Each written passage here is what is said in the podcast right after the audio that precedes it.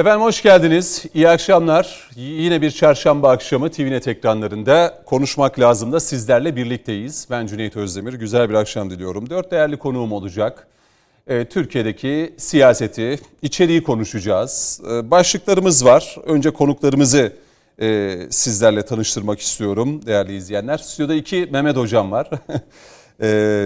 Doktor Mehmet Sarı, hukukçu, TÜRKAD Başkanı olarak bizimle birlikte.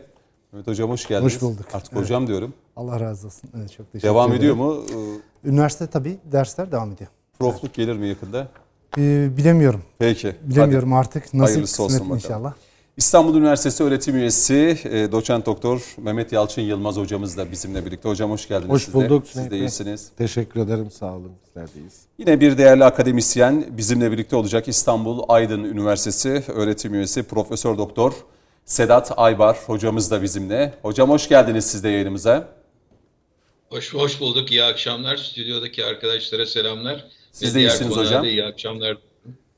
Evet çok teşekkür ederim. Bu pandemi günlerinde direniyoruz. Sağlıklı kalmaya çalışıyoruz. Valla hocalar, öğrenciler, herkes normali özlemeye başladı. Özellikle okul, evet. Okul süreci. Yani herkes bir şeyleri özledi. Ve Ankara stüdyosunda gazeteci meslektaşımız, aynı zamanda TESPAM Genel Sekreteri Neşat Gündoğdu bizimle birlikte. Neşat Gündoğdu sen de hoş geldin programımıza. Hoş bulduk Cüneyt Özdemir. Çok teşekkürler. Herkese merhabalar. Siz de iyisiniz umarım. İyiyiz çok şükür. Ankara'da gündem sıcak. Gündemi takip doğru. Ederken sağlığımızı da korumaya çalışıyoruz. Doğru. Şimdi tabii ki Ankara gündemi ve siyasetle başlayacağız değerli izleyenler. Bugün Cumhurbaşkanı Erdoğan biliyorsunuz AK Parti grup toplantısında konuştu. Yeni anayasa konusunda kapsayıcı bir metin, bir sivil metin oluşturmak istediklerini belirtti ve bu kapsamda o hazırlık sürecinin başladığını belirtti ve toplumun tüm taraflarına da kapılarının açık olduğunu belirtti. Bu süreçte muhalefet partilerinin de bizzat bu işin içinde olması gerektiğini de belirtti. Tabii 100. yıl itibariyle Cumhuriyeti taşlandırma adına sivil bir anayasanın Türkiye için yakışacağını söyledi. Ve 100. yılı böyle sivil bir anayasayla karşılayalım dedi. Tabii zor bir süreç olacak öyle gözüküyor. Çünkü hem Cumhur İttifakı'na hem de Millet İttifakı'na baktığımızda aslında çok farklı söylemler ve çok farklı bir siyaset gündemleriyle yol alıyorlar. Millet İttifakı'nın da belki paydaşlarının açıklamalarını önümüzdeki dakikalarda konuşacağız. Buna katkıda bulunur mu? Bu masaya oturur mu? Bunu ilk bölümde konuşmak istiyorum. Bu yeni anayasa metnine gerçekten Cumhuriyet Halk Partisi, İyi Parti, Millet İttifakı içerisinde yer alan bileşenlerin katkı sunacağını görebilecek miyiz? Tabii Cumhuriyet Halk Partisi'ni konuşurken istifalar ve beraberinde Muharrem İnce'nin ayrılması, beraberinde bugün ve bundan sonraki günlerde de anlayacağımız kadarıyla CHP'den bayağı bir kopuş olacak. İlçe teşkilatlarından, il teşkilatlarından, CHP üyeliğinden istifa edenler var. Sadece bugün İzmir'deki birkaç ilçeden yüzlerce CHP'li istifa etti. Bu Millet İttifakı'nı böler mi? Millet İttifakı'nı parçalayabilir mi? Muharrem İnce 3. bir alternatifi oluşturabilir mi? Belki bunu konuşacağız. Boğaziçi Üniversitesi'nde yaşanan o önce protestolar sonra provokasyona dönüşen olaylar son birkaç gündür sessiz ama devam eder mi? Bunu konuşacağız. Başlayalım o zaman. Konuşmak lazım diyelim ve stüdyodaki iki hocamla başlayalım. Mehmet Yalçın hocam sizinle başlayalım. Evet.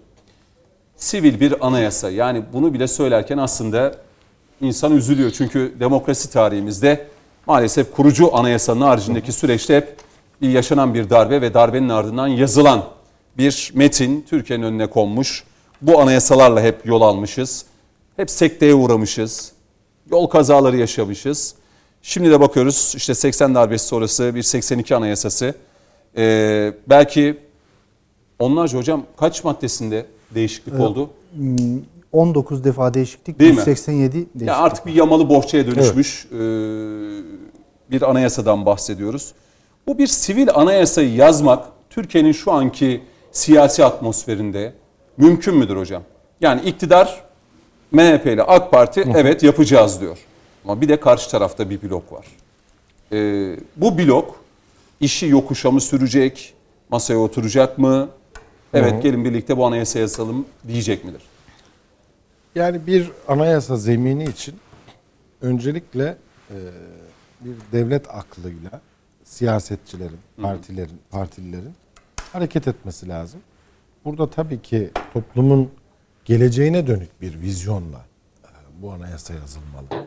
Yani biz nasıl olmalıyı konuşalım da realitede ne olur onu bilemeyiz.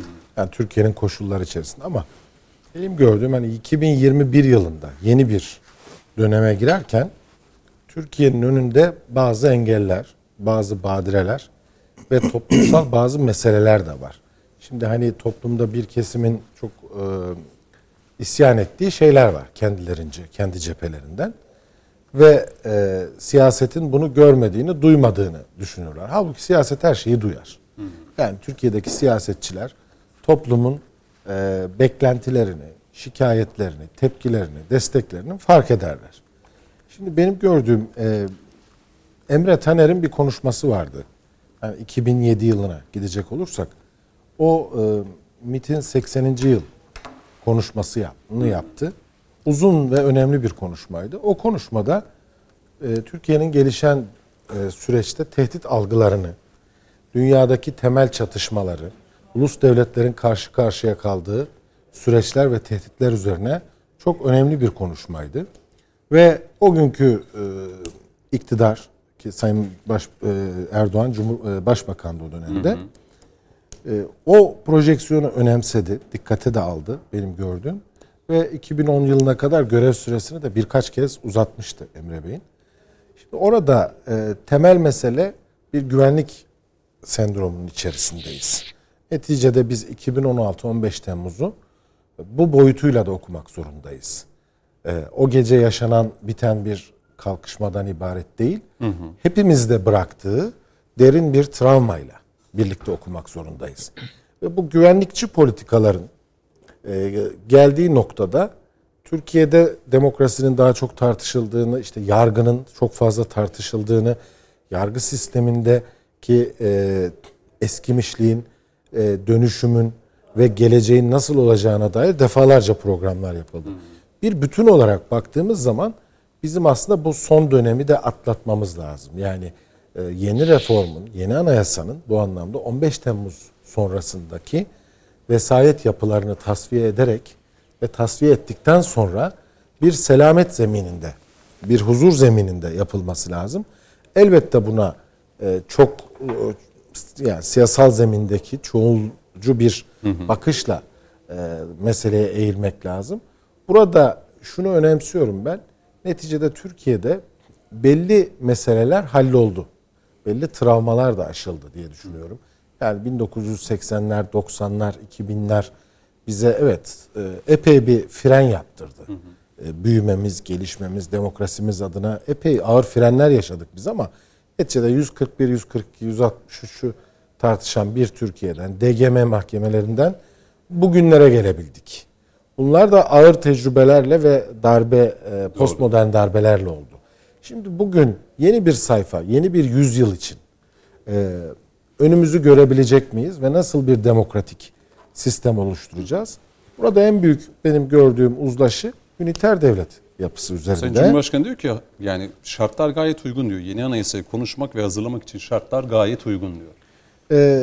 Üniter yapı, devletin birliği, bütünlüğü, tartışmaya açılmayacak mevzuları var zaten. Bu mevzular toplumun büyük bir kısmı tarafından kabul görmüş mevzular. Zaten ben Türkiye'de siyaseti ikiye ayırıyorum hep. Burada da dile getirdim. Dış politikaya bakış yönümüzle ikiye ayırıyorum. Dış politikada Türkiye'nin bölgesel çıkarları ve ulusal çıkarları bağlamında aktif politika izleyen bir siyaset zemini var şu anda. Bir de statükocu, daha içe kapanık, bölgedeki siyasete duyarsız bir dış politika vizyonu var. İşte bu iki kesim Türkiye'de şu anda Cumhur İttifakı'nı ve Millet İttifakı'nı temsil ediyor. Çatışmanın noktası bu. Ama CHP ile ilgili bölümde de izah edeceğiz. Yani işte Muharrem Bey'in o çıkışı çok önemli. Yani CHP içerisindeki dış politik bakışı ne kadar eleştiren milletvekili var. Niye? Çünkü Atatürk'ün dış politikasıdır bu bir anlamda da. Yani ya da bize son meclisten kalan, son Misak-ı Milli ile ilgili meseledir. Yani Kerkük'le ilgili meselelerimiz, Azerbaycan'la ilgili davamız, Kıbrıs davamız veya Kıbrıs meselemiz. Şimdi bütün bunlara giderken bu anayasayı neticede bu yıl içerisinde epeyce tartışacağız belki. Öyle gözüküyor. Buradan bir sonuç alabilir miyiz? Toplumsal uzlaşı anlamında bunu zaman gösterecek. Ama buna da ihtiyacımız var. Yani artık biraz daha güvenlik sendromundan demokratik döneme geçmemiz lazım. Bazı meselelerde toplumun devletle olan ilişkisini daha güvenlik sendromu dönemlerde devlet baba figürü ortaya çıkıyor. Yani devlet anaya geçmemiz lazım ama bazı meselelerde. Belki programın ilerleyen bölümlerinde onlara da değiniriz. Yani, muhalefet partilerinin buna destek vereceğini düşünüyorsunuz ki olması gereken de bu herhalde. Yani içlerinden farklı sesler çıkacaktır, çıkmalıdır. Mutlaka. Ve bu güvenlik merkezli bugünkü bakışı terk etmenin yolu da yeni bir sayfa açmaktan geçer. Ben onu vurgulamak istedim. Peki.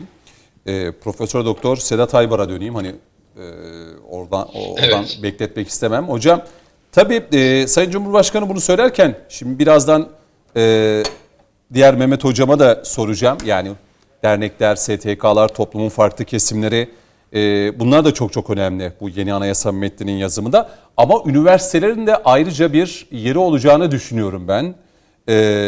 Çünkü bu konuda üniversitelerin de mutlaka görüşü alınacaktır, istenecektir. Siz nasıl değerlendiriyorsunuz? Yeni bir anayasa, sivil bir metnin yazımı konusunda Türkiye bunu 100. yılımız, Cumhuriyetimizin 100. yılı öncesinde bunu başarabilecek miyiz? Yani çok önemli bir girişim tabii. Ve ayrıca üniversitelerin yer alması da kaçınılmaz olan bir şey. Diğer STK'lar da aynı şekilde. Tabii bu çok büyük bir proje. Yeni bir anayasa yazma projesi. Ve biz işte 12 Eylül Anayasası'nın biraz önce de siz söylediniz o yamalı bohça haline dönmüş olan şekliyle Türkiye idare edilmeye çalışılıyor. Bu haliyle de mutlaka o yeni ortaya çıkan risklere, yeni bir takım gelişmelere çok da fazla cevap veremiyor. Tabii şimdi anayasalar tarihine baktığımızda, gerçi ben anayasa hukukçusu değilim, anayasa tarihçisi değilim ama anayasalar tarihine baktığımızda şöyle bir şey ortaya çıkıyor. Anayasalar genellikle bir türbülans dönemlerinden, darbelerden, işte bir devrim ayaklanmalardan falan sonra yazılıyor genellikle. Şimdi tabii bizde böyle bir durum söz konusu değil. Ama Türkiye'nin içinden geçtiği, türbülanslar içinden geçtiği o yarılmalar bir hayli de önemli. Elbette son dönemde yaşadıklarımız 15 Temmuz'dan bugüne evet birçok şey değişti ve Türkiye birazcık daha normalleşen bir ülke haline geldi.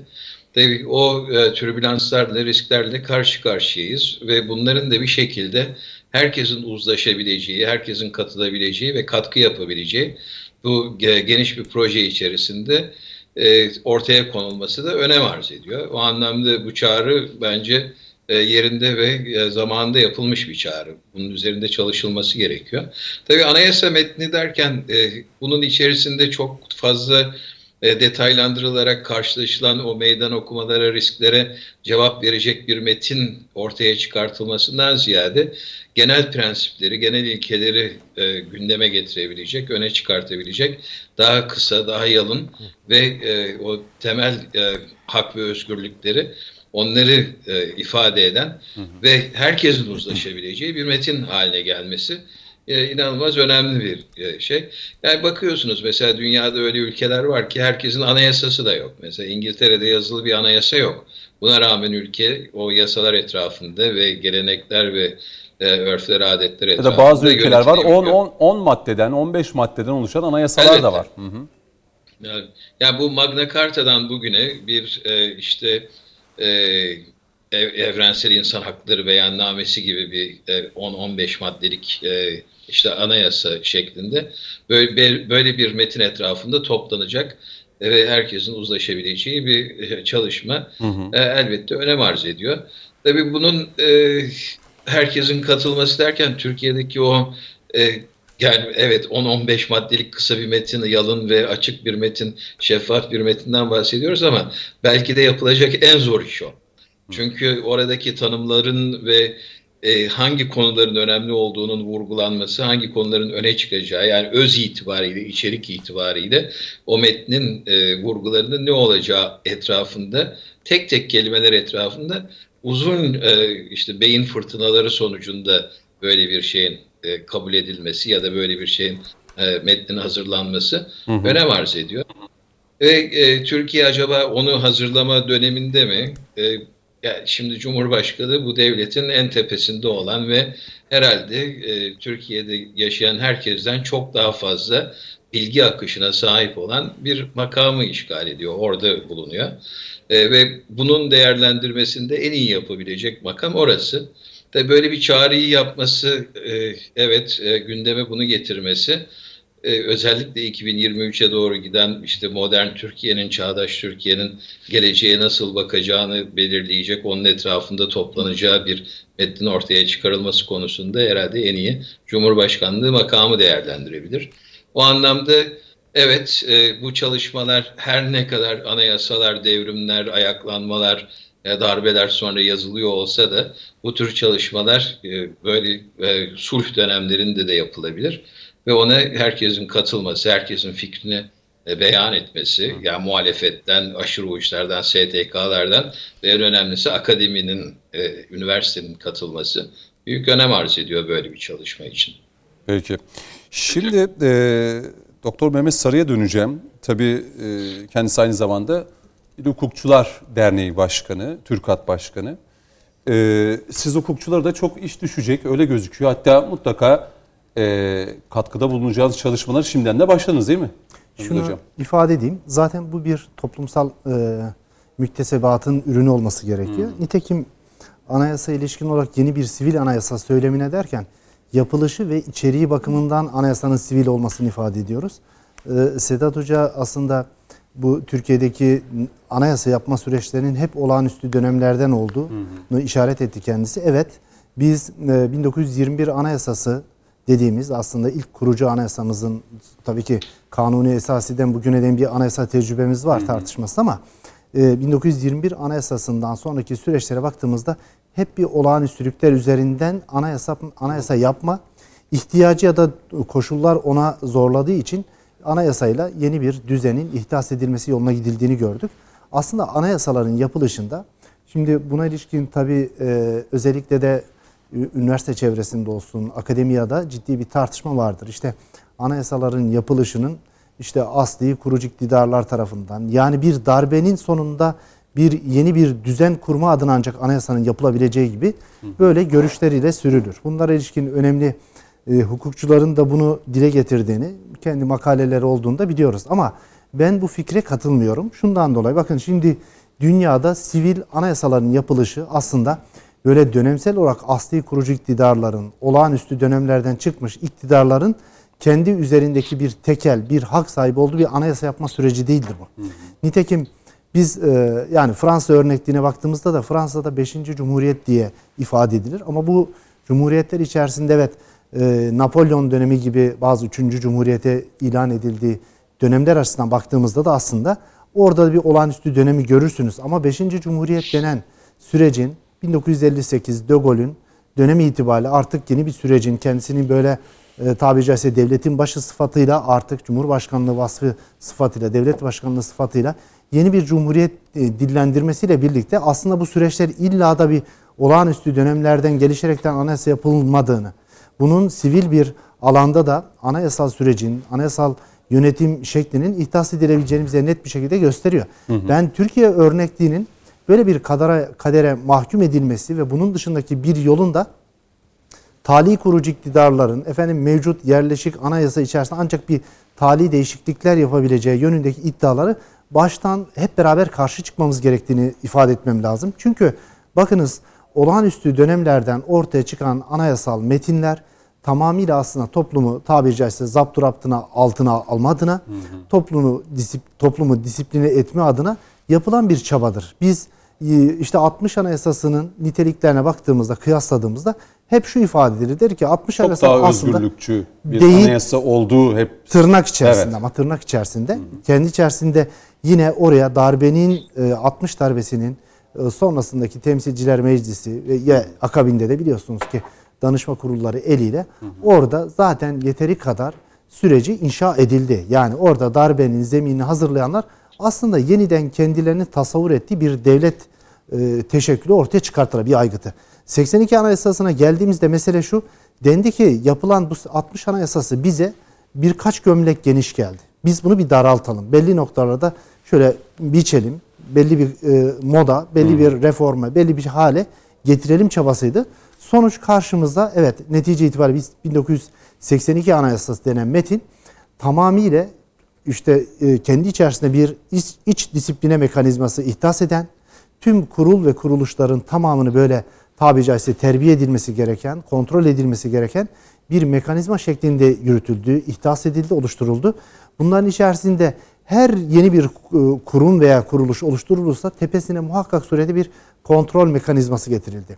Şimdi bu mekanizmalar zaman içerisinde devleti öyle bir hale getirdi ki şimdi gerçekten parlamenter sistemin açmazlarının da zaman içerisinde konuştuk. Biliyorsunuz ki Mustafa Hoca'nın şu örnekli, Mustafa Şentop Hoca'nın, meclis başkanımızın özellikle parlamenter sistemin Türkiye'deki açmazları üzerinden verdiği o işte biliyorsunuz ki şoför eğitici araçları aslında verdiği örneklik tam anlamıyla 82 Anayasası'ndaki o sıbafların aslında bu işe de el vermesiyle oluştu.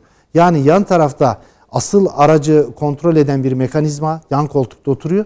Bir taraftan da kendini tabiri caizse şoför zanneden, işte arabayı kullandığını zanneden ikinci bir ele oturuyor. Aslında temelinde aslında buna el veren, bunu zemin hazırlayan nokta ne aslında? Tam darbecilerin kontrol dışına çıkabilen, hatta Kenan Evren'in söylemlerinde kendi kendini idame edemeyen demokrasiyi tekrardan işte rayları üzerine oturtmak, kendi rayları üzerinde gitmesini yapmak üzere biz bunu getirdik diyor. Yani söylemin temelinde aslında buradaki bu tasavvur edilen nokta tam anlamıyla böyle bir üst noktadan kurgulanmış, tüm devletin organları üzerinde bir denetim mekanizması, yani vesayet merkezleri, tabiri caizse yapı taşları oturtulmuş bir süreç. Sayın Cumhurbaşkanımız net bir şekilde dedi. 82 Anayasası evet 19 değişiklikle 180'e yakın maddeler üzerinde değişiklik görmesine rağmen tortularından kurtulamıyor dedi. Ve gerçekten biz o tortuların zaman içerisinde nüksettiği alanları hemen karşımıza bir sorun olarak çıkıyor. 367 meselesi mesela bunlardan bir tanesi.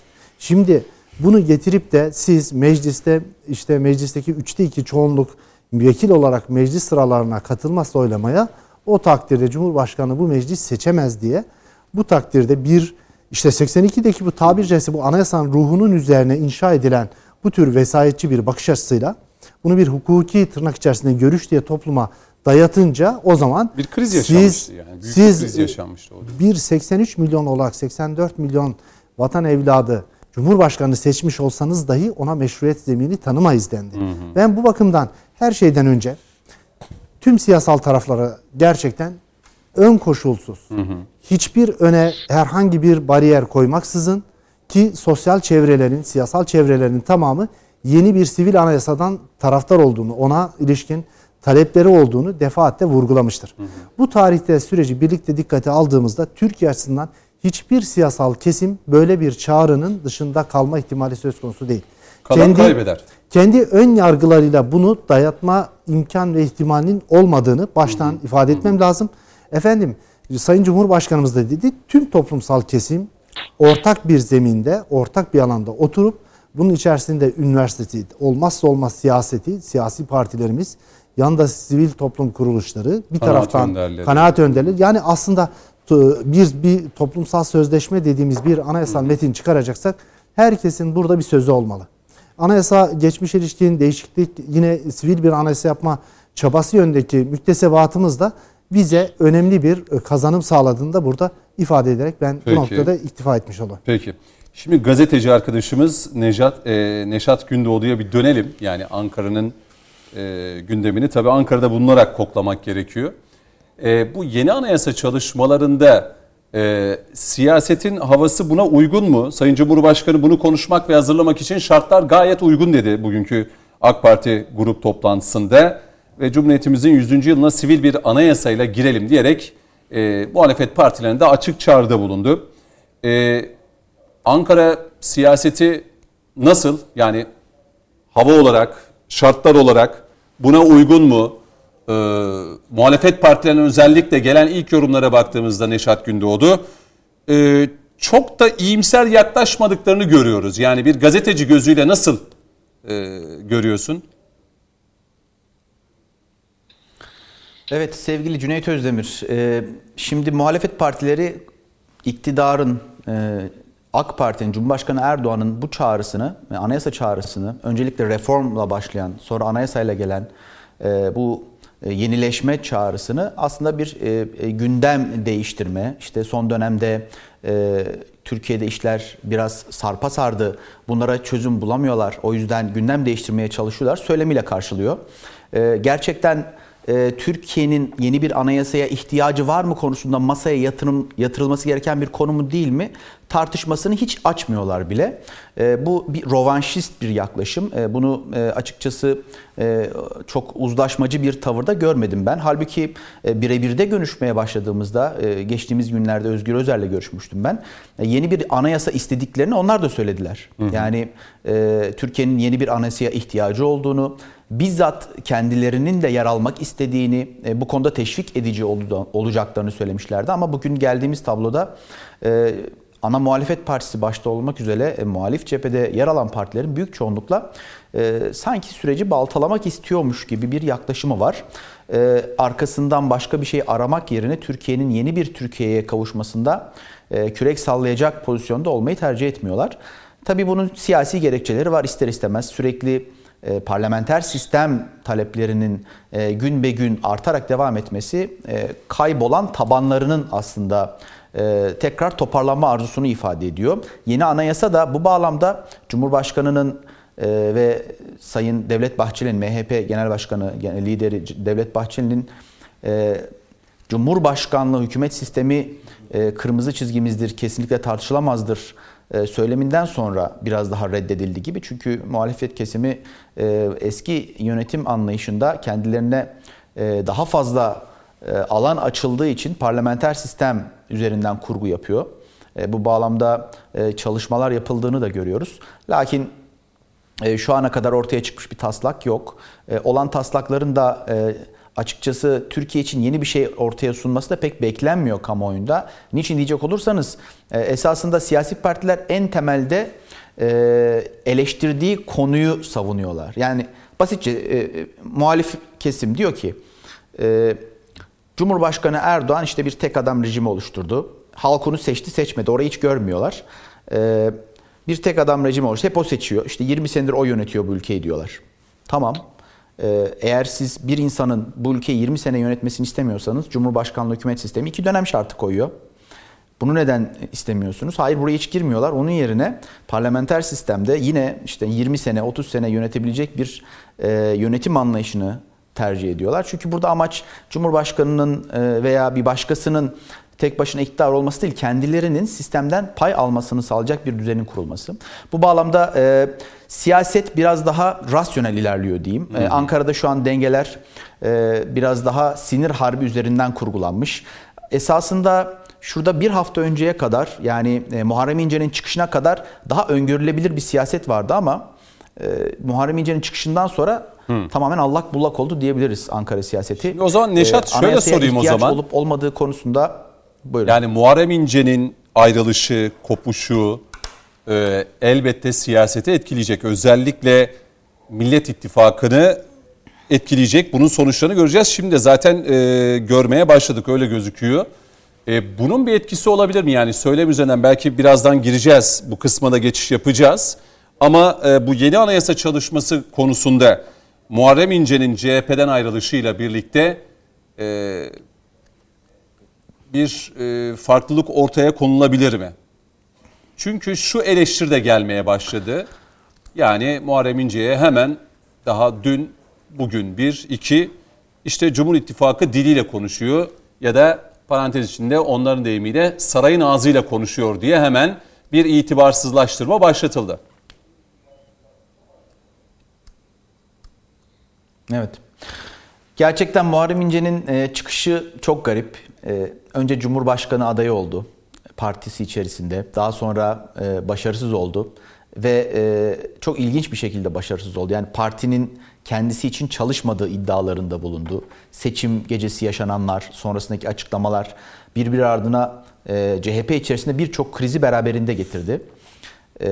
Ardından Muharrem İnce'nin memleket hareketini takip ettik. Yani bir Kemal Kılıçdaroğlu'na terk et mesajı verdi. Orada istediği noktaya ulaşamadı ve memleket hareketiyle tekrar bir gözdağı verdi. Aslında hiç ayrılmayacak gibi duruyordu.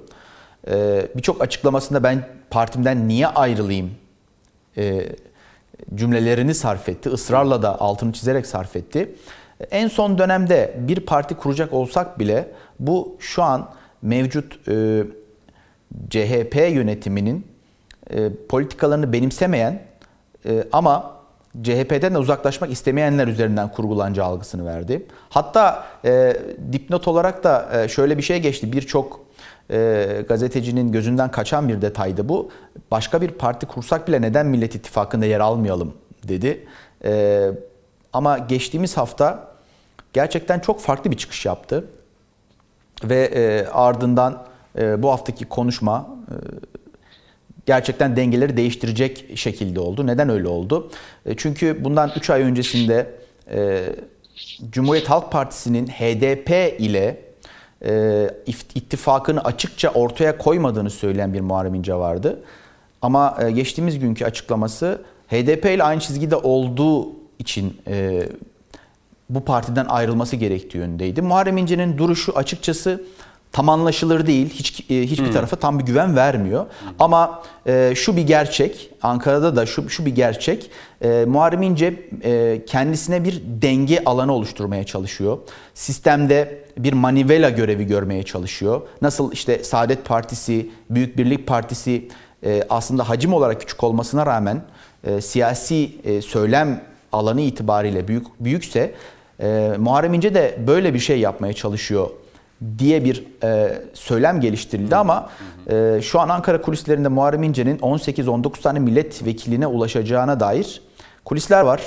Eğer böyle olursa şöyle rakamları ortaya koyduğumuz zaman mecliste bir grup kurabilecek yanında, öyle mi? Muharrem İnce'nin evet şu an bir grup kurabilme konusu konuşuluyor. Zaten Meral Akşener'in Aytun Çıra'yı, ayrılıkçıların başı olan Aytun Çıra'yı bir an davet edip sonra başdanışmanlık vermesinin altında yatan birincil sebep de bu. Muharrem İnce'ye gitmesini, ayrılıkçıların Muharrem İnce'ye gitmesini engellemekti. Bu bağlamda sanırım herhalde Sayın Akşener bu girişimiyle başarılı olmuş gibi görünüyor ama Musavat Dervişoğlu'ndan çok sert açıklamalar geldi. Özellikle Muharrem İnce'nin soy ismini andıran İnce İnce diye vurguları vardı. Bu bağlamda yani yakın zamanda İyi Parti içerisinde kazanların kaynayacağını ve şaşırtıcı gelişmelerin olacağını bekliyor birçok kişi. Ankara biraz İyi Parti ile CHP içerisinden Muharrem İnce'nin memleket hareketine katılacak olan isimlere odaklanmış durumda. Bir grup kurabilir ise bağımsızlardan da gelecek bir destekle Cumhur İttifakı anayasa değişikliğini tek başına gerçekleştirebilir. Şu an sayısal olarak bu mümkün. En azından referanduma götürebilir konuyu. Biz de bunu açıkça yakından takip ediyoruz. Muharrem İnce gerçekten siyasette her şeyi değiştirecek gibi. Şimdi bu anayasa metniyle alakalı Mehmet Hocam'a da ekleyeceğiniz bir şey var mı? Yani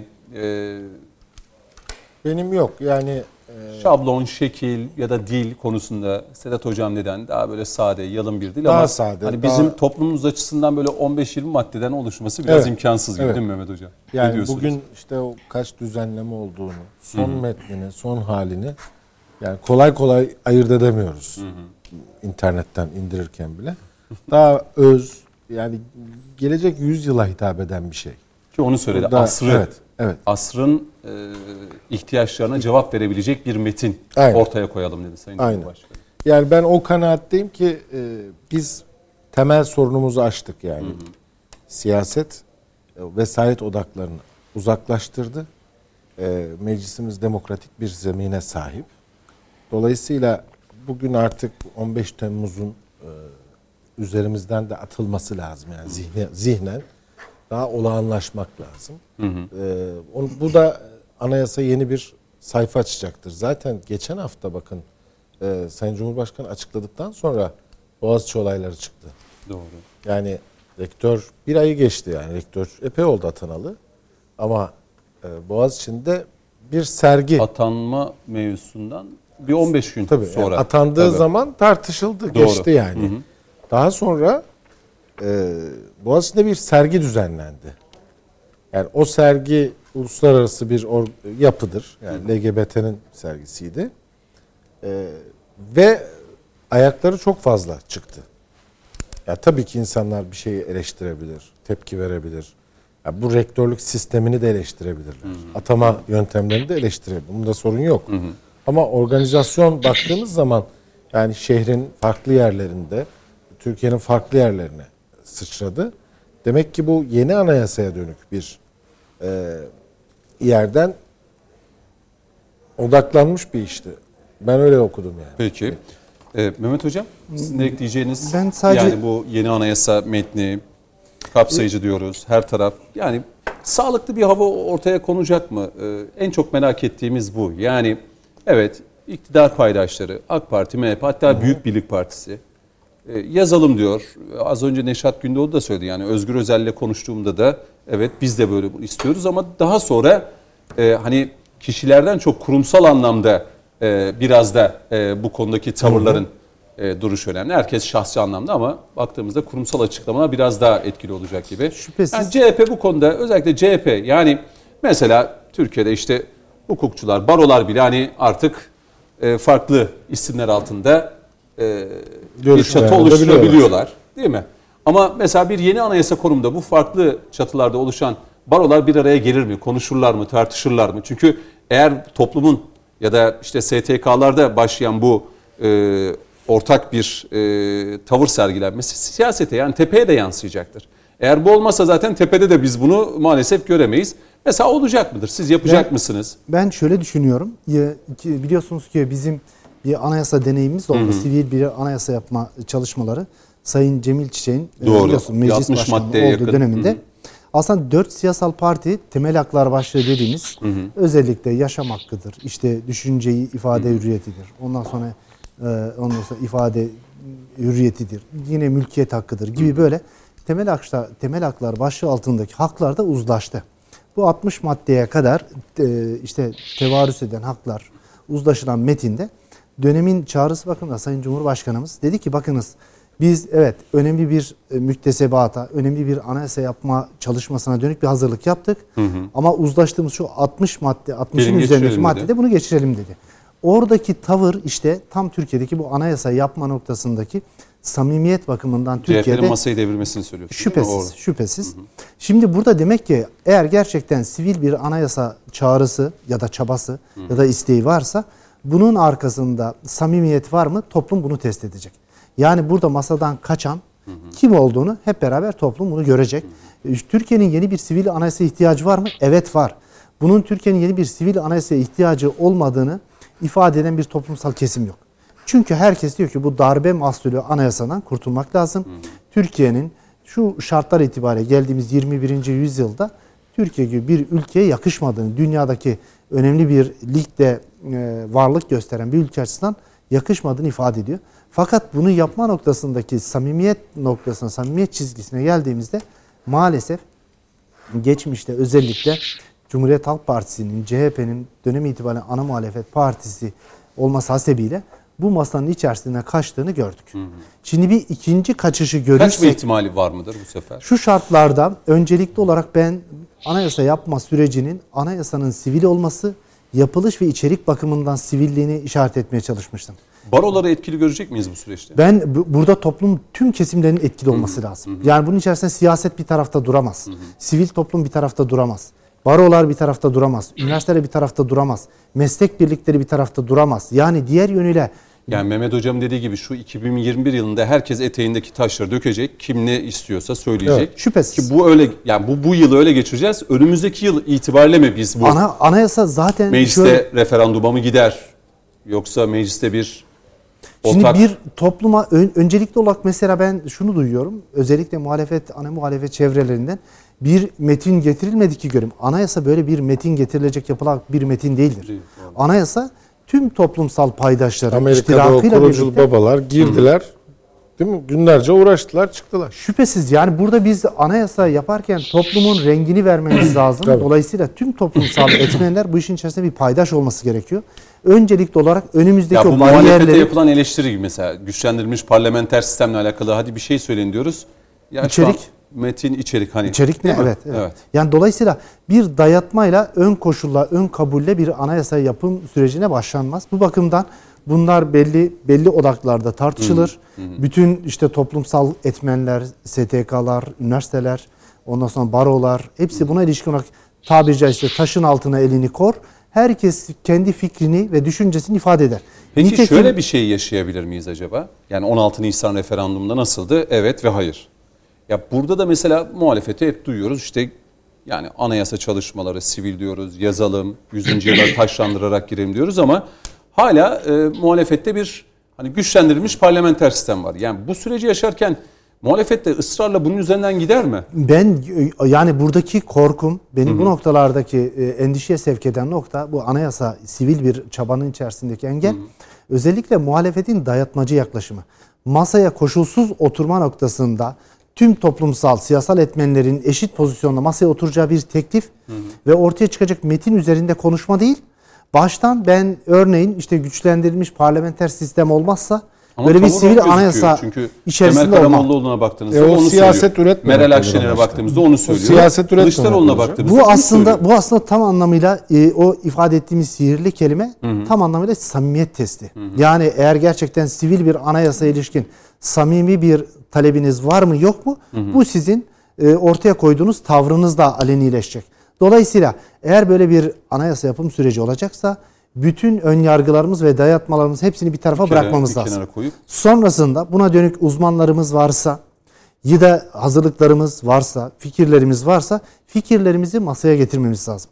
Nitekim Sayın Cemil Çiçek'in şu sözü önemli. Kendisi örneğin o 2011'li süreçlerde yapılan yeni anayasa yapım sürecinde Türkiye'nin yeni bir anayasa yapma çabasının dahi kıymetli olduğunu, buradaki ortaya çıkan müktesebatın bile bundan sonraki kıymetli çabalar arasından önem ifade edeceğini söyledi. Ben bu açıdan bu arayışın, bu çabanın peşinde olmak gerçekten Türkiye açısından çok ciddi bir demokratik dönüşüme, çok Türkiye'nin en azından imajı noktasında artık darbe geçmişine ilişkin darbe mahsulü bir anayasal metinleri bir tarafa bıraktığı açısından önem arz ettiğini düşünüyorum. Hiçbir şey olmasa bile ama kaldı ki bunun içerisinde gerçekten çok önemli beklentiler var. Örneğin Türkiye'nin bu tortularından, bu vesayetçi yapının özellikle 82 darbecilerin kurguladığı bu tabice bu kargas yapıdan kurtulması gerekiyor. Doğru. Ona ilişkin bu çabanın hepsi kıymetli. En basit işte laiklik kavramı. Çok tartışılır Türkiye'de. Duydun mesela. Yani Fransa'dan şöyle bir yorum geldi. Buyurun. Yani muhalif bir kanalda denk geldi ya da bilmiyorum bir yerde mi okudum tam hatırlayamayacağım şimdi. Ya bu yeni anayasayı yazarken işte laikliği kaldıracaklar diye böyle bir hemen ortaya bir... Şimdi dayatma bunlar işte tamamıyla bunlar yani ön yargılarımıza mahkum. Siyah ve beyaz arasında insanlar okuyorlar siyaset. Halbuki yani Türk tipi sekülerizm nasıl olmalıdır? Mesele bu yani. Türkiye'nin gerçekleri. Türkiye'de neyi laikliğin içerisine alırsınız, neyi almazsınız? Yani bunlar bu ülkenin gerçekleriyle örtüşmeli. Dolayısıyla... Bunlar da masada olacak, uzlaşma olacak. Hani şey gibi. 4 madde içerisinde zaten bunlar var. Yani baktığımızda şimdi, Sayın Cumhurbaşkanı ve Sayın Bahçeli zaten bu ilk 4 madde konusunda orada bir tartışma yok fakat daha izah edici, mesela belirgin. Fransa'daki işte Nepal'den gelen turunculu bir kıyafetiyle, kendi yöresel kıyafetiyle eğitim alan, kamu alanlarının içerisinde bulunan tüm bir fert, birey tüm alanlardan faydalandığı halde unutmayalım 3 yıl önce 2015'ten 2016'dan evvelki süreyi hatırlayalım. Poliste, askerde siz kılık kıyafetinizde bir yerde bulunamazdınız. Adliyede bulunamazdınız. Evet. Kürsülere oturamazdınız. Şimdi bunlar Türkiye'nin aşması gereken bu katı, kalıpçı, dayatmacı yapılardan kurtulmamız gereken tortuların alametleri. Şu an fiili uygulamalarla evet kılık kıyafette belli noktalara kamusal alan tartışmaları çöpe attık. Muhalefet bile bunun içerisinde bunu savunmak zorunda kaldı. Hatta bu fiili biz yaptık.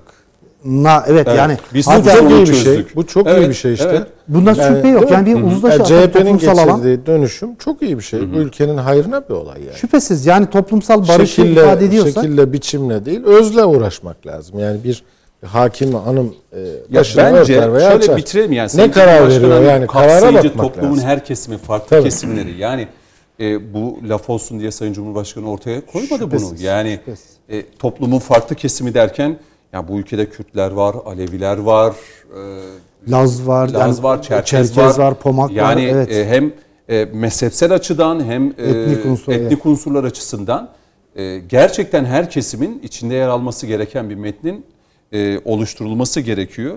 Bunu zaman gösterecek. İnsanların yaşam biçimlerini, inanç özgürlüklerini. Hocam vatandaş ne diyordur siz? Yani şimdi vatandaş, ya siyaset bunu konuşuyor. Şimdi vatandaş diyorum evet ya bize bir yeni güzel bir anayasa lazım diyor mudur? Yani vatandaşın gündemine girecek olursak vatandaş şu anda ekmek, aş, koronayla. Tabii, korona, yani ekmek, aş, dükkanlar, iş yerleri açılsın istiyor. Doğru. Bir an evvel ekonomi canlansın, hareketlilik olsun istiyor. Ama vatandaşın gündemine bizim konuştuklarımız birkaç yıl sonra giriyor. Biz buradan hani doğru bir şeyi konuşursak vatandaşın gündemi, doğru, hatta vatandaşın çocuğu ve torunu çok güzel günler yaşayacak. Yani bizim bu kavgayı yapmamız lazım siyaset aramızda. Yani bugün atılan adımlar aslında 15-20 yıl sonrasını yani bizim belki ülkemizde hiç kimse yaşam tarzından, inanç biçiminden dolayı, etnik kökeninden, bulunduğu sosyo-kültürel statüden dolayı asla ayrımcılığa uğrayamaz. Yani bunu çok iyi hissettirmemiz lazım. Zaten 15 Temmuz darbesi, darbe teşebbüsü çok önemliydi. Yani millet şuurunu, Türklük bilincini, bayrak duygusunu milletimiz çok iyi hissetti bunu.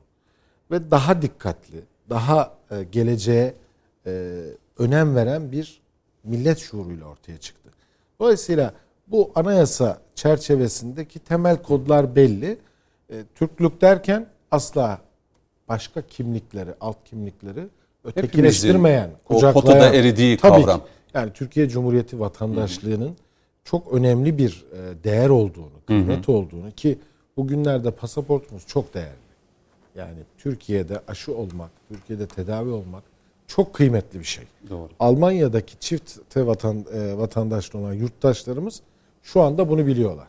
Yani bir sıkıntı yaşarsak Türkiye bize sahip çıkar diye çok güvenli ve huzurlular. Dolayısıyla bu kimliğimizi dünya standartlarına taşıyacak bir uzlaşı metnidir bu. Doğru. Yani 30 yıl sonra, 20 yıl sonra artık bu tartışmalar yapılmasın. Evet.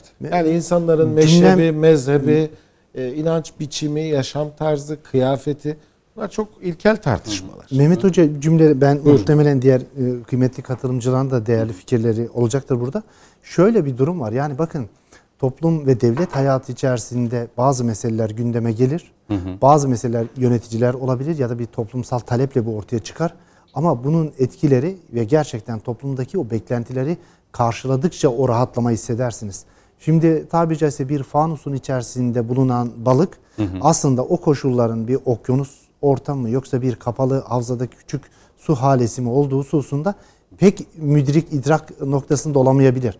Ama mesele çok büyük imkanlara kavuştuğunda aslında ne kadar büyük bir darboğazın içerisinde, doğru, bir kafesin içerisinde olduğunu işte o takdirde o anları hisseder. Ben yeni bir anayasa kavramı dediğim şey şu.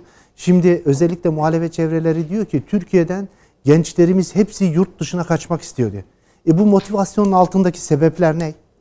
Özgürlüklerin noktasındaki çaba değil mi? Yani gençliğin başka yerde kendini ifade etme çabası değil mi? İşte anayasa, eğer bir anayasal zemin diyorsak demokratik, özgürlüklere açık ve insanların gerçekten tam anlamıyla mutmain olduğu bir zemin diyorsak o zeminin psikolojik kodlarını, temelini anayasal metinlerde bulursunuz siz. Doğru. Yoksa çıkarılacak palyatif, geçici kanunlar, işte bu kanunlarla sürecin inşa edilmesi elbette buna yol gösteren bir deniz feneri, bir işaret fişeği anayasal metinlerle süreç inşa edilir. Ondan sonraki kanunlarla da geri kalan hususları detaylandırılarak toplumdaki bu hak ve özgürlükler açıklığa kavuşturulur. Ben bu bakımdan bu çabanın gerçekten toplumun ihtiyacı olduğu hususunda bunun toplumun tamamı açısından dillendirilirse bu mesele gerçekleşebileceğine inancım var. Hepimizin beklentisi bu. Ama o dayatmalar elbette dayatmaları toplumun önüne gittiğinde de efendim demokrasi kelimesini siz dilinizden düşürmezsiniz ama insan hakları, demokrasi, hukukun üstünlüğü gibi kavramlara ilişkin çaba, yol haritası gündeme geldiğinde kenara kaçarsınız. İşte bu samimiyet testiyle yüzleşecek herkes. Şimdi bugün Sayın Cumhurbaşkanı dinlerken şunu da söyledi, yani o cümleyi bence kaçırmayalım. Önümüzdeki günlerde insan haklarıyla alakalı kamuoyuyla paylaşacağımız çok önemli hususlar var dedi. Çünkü yargı paketi meselesi bir metni bunu anlatırken bir yandan da insan hakları hususunda. Zaten yani bu reform kavramını kullandı. Hı hı. Biz bunları konuşuyorduk. Hı hı. Onun için Türkiye'de birden bir tartışma çıktı.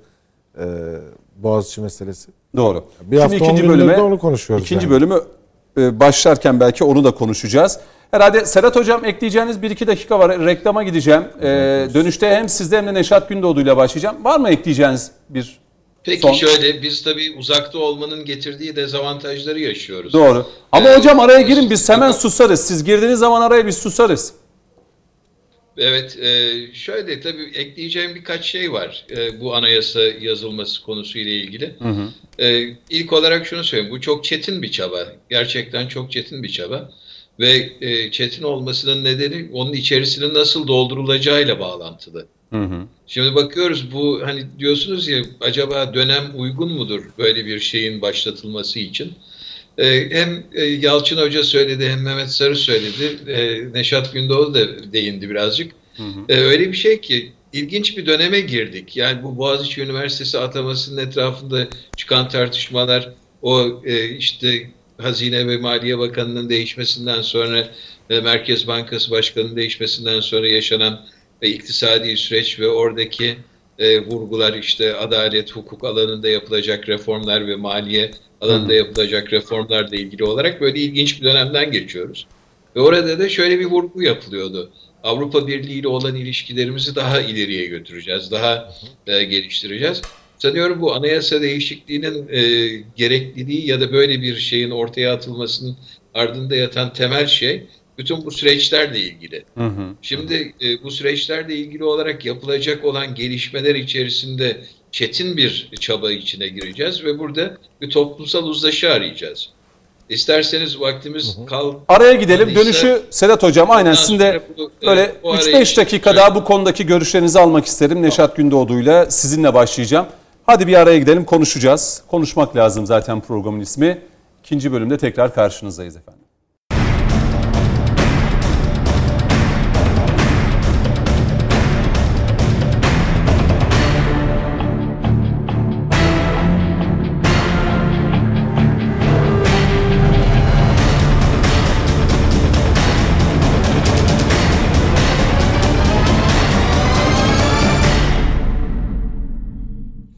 Konuşmak lazım devam ediyor. İkinci bölüme başlıyoruz. Profesör Doktor Sedat Aybar, Doktor Mehmet Sarı, Doçent Doktor Mehmet Yalçın Yılmaz ve Neşat Gündoğdu bizimle birlikte. Şimdi bölüme başlarken Sedat Hocamızın anlatacakları vardı. Yani bu anayasa konusunu hani kapatacağız bu bölümün başında. Oradan bir devam edelim. Belki Neşat Gündoğdu da son cümlelerini sarf edecektir üzere. Sedat Hocam, kaldığımız yerden devam edelim. Evet, yeni bir sivil anayasa yazımı konusunda sizin söyleyecekleriniz vardı. Buyurun. Evet, bu sivil anayasa yazımının gerekliliği nereden geliyor diye ona bakıyorduk. Bir takım iktisadi kısıtlarımız var. Mutlaka hayatın o iktisadi gerçekliği bir şekilde bizim siyasi ve hukuki yanlarımızı da, o tarafları da düzenlemeyi gerektiriyor. Kaldı ki Türkiye izole bir fanus içerisinde yaşamıyor. Birçok uluslararası ilişkisi var. Ve bu uluslararası ilişkiler içerisinde Türkiye'ye iktisadi anlamda yönelik bir takım girişimlerin ardında bu iktisat dışı bazı alanlardaki eleştiriler söz konusu. Ve biz de işte özellikle Avrupa Birliği ile bağlantılı olarak orayla daha iyi, daha derin ilişkiler geliştirme iradesinde olduğumuzu vurguladığımız zaman bu tür düzenlemeler de kaçınılmaz oluyor. Ve gerçekten çetin bir görev olarak önümüze çıkıyor. Tabii şimdi bu bir toplumsal uzlaşı metni, anayasa metni. Bu toplumsal uzlaşı metnini hazırlarken birçok kesim buna katılıyor mutlaka. Ve buna katılan kesimlerin de yaşadıkları o toplumsal ortamın bir şekilde normalleşmiş olması gerekiyor. Şimdi biraz önce Yalçın Hoca'nın söylediğine çok katılıyorum. Evet, Türkiye o bir takım sorunları aşmış durumda. İşte vesayet konusunda olsun, yani daha normalleşen bir toplum haline geliyor. İşte normalleşmeden kastımız ne? ve bu toplumsal uzlaşının oluşacağı şey devletle milletin daha yakınlaşması ve birbiriyle daha iç içe geçmiş olması. Yani tepeden bakan işte daha dayatmacı bir devlet geleneği ya da daha ceberrut devlet durumundan çıkıp milletin hizmetinde olan devlet haline gelmesi. Bu da bizim önümüze bir demokrasi sorunu koyuyor. Şimdi gene biraz önce konuşurken arada geçti.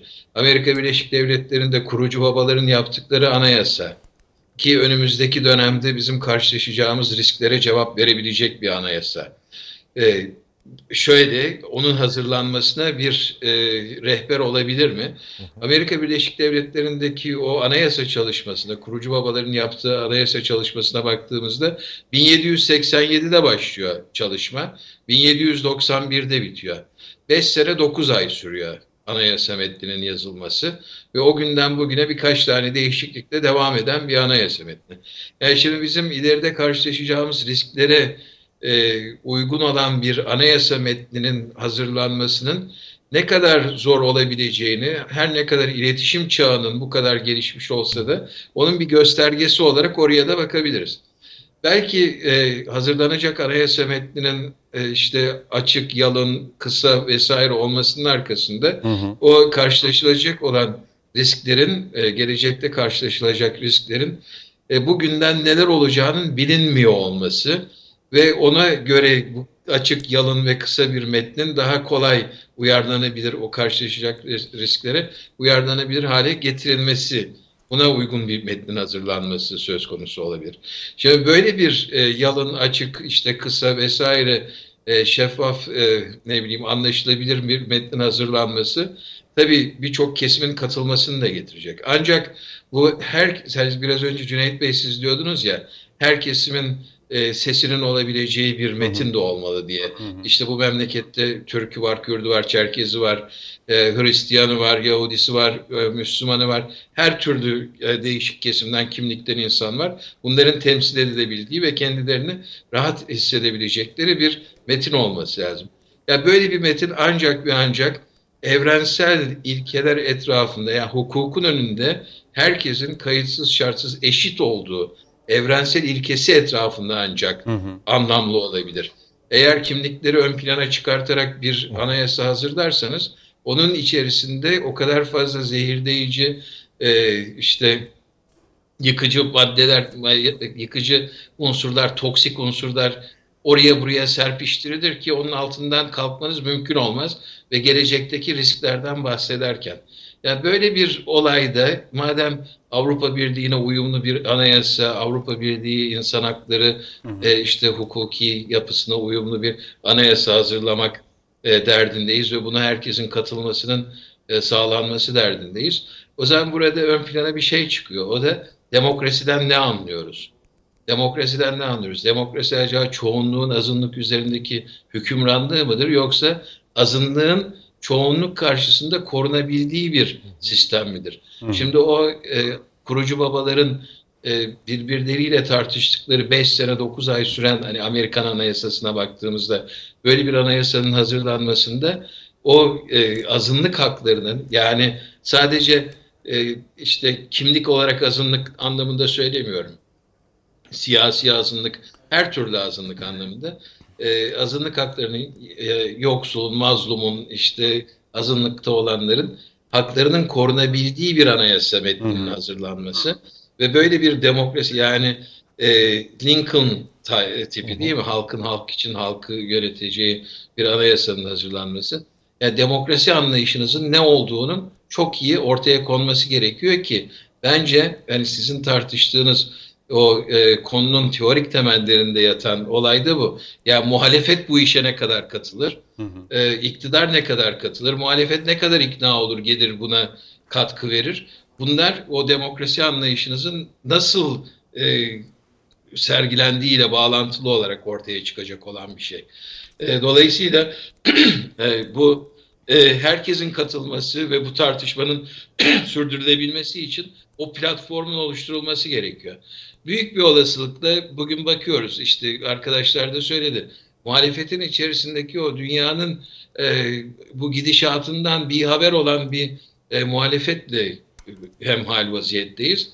Ve onun içerisinde işte eğer bahsettiğimiz anayasa, gelecekle ilgili riskler vesaire, bunlarla temelden bir takım konulara cevap verecek bir metin olarak ortaya çıkacaksa, her şeyden önce muhalefetin o toplum içinde yaşadığı toplumsal ortamın ve dünya gerçekliğinin ne olduğunun farkına varması gerekiyor buna katılabilmesi için. Ya o büyük bir meydan okuma. Onu iktidar eliyle gerçekleştirip, onu haberdar olmasını iktidar eliyle gerçekleştirebilir misiniz? Ve mutlaka bir takım işte unsurlar ortaya çıkacak ve bu toksik, zehirleyici taraf bu süreç içerisinde mutlaka devreye girecek. Ama büyük bir olasılıkla muhalefeti ikna edecek en önemli unsur, bu işin işte Avrupa Birliği müktesebatıyla uyumlu bir hale getirileceği ve demokrasi anlayışının şu şekilde düzenleneceğiyle bağlantılı olarak kabul edilecek. Oradan ortaya çıkacak, oradan yürünecek. Yani benim söyleyeceklerim bu kadar. Peki Sedat Hocam. Şimdi bugün AK Parti grup toplantısında yine bir konu üzerinde Sayın Cumhurbaşkanı değerlendirmeler oldu. Sedat Hocam, sizin de yorumunuzu merak ediyorum. Özellikle Kıbrıs meselesi konusunda Sayın Cumhurbaşkanı'nın bir çıkışı oldu ki konuşmasının büyük bir bölümünü de buna da ayırdı. Birazdan belki bunu size sormak isterim özellikle. Neşat Gündoğdu, var mı ekleyeceğin bu konuda? Çünkü diğer başlıklara geçeceğim. Yani birkaç kelam etmek isterim müsaadeniz olursa. Şimdi anayasa konusunun Sedat Hocam'ın söylediği gibi muhakkak iktisadi bir tarafı var. Türkiye'de genellikle anayasa değişiklikleri çok işlevsel gerekçelerle ortaya çıkıyor. Bunun sebebi de anlaşılabilir. Yani Türkiye medeniyetlerin muasırlaşması sürecinde geride kalmış bir ülke ve bunu aşmak için çok hızlı niteliksel dönüşümler yapmaya çalışıyor ama bazen bu nitelik yetişemiyor ve nicelik dönüşümleri yapıyor. Yani yazılı kurallarda dönüşümler yapıyoruz, işte ne bileyim şapka takıyoruz veya başka şeyler yapıyoruz gibi dönem dönem görüntü değişikliği olup ruh değişikliği olmayan işler görülüyor.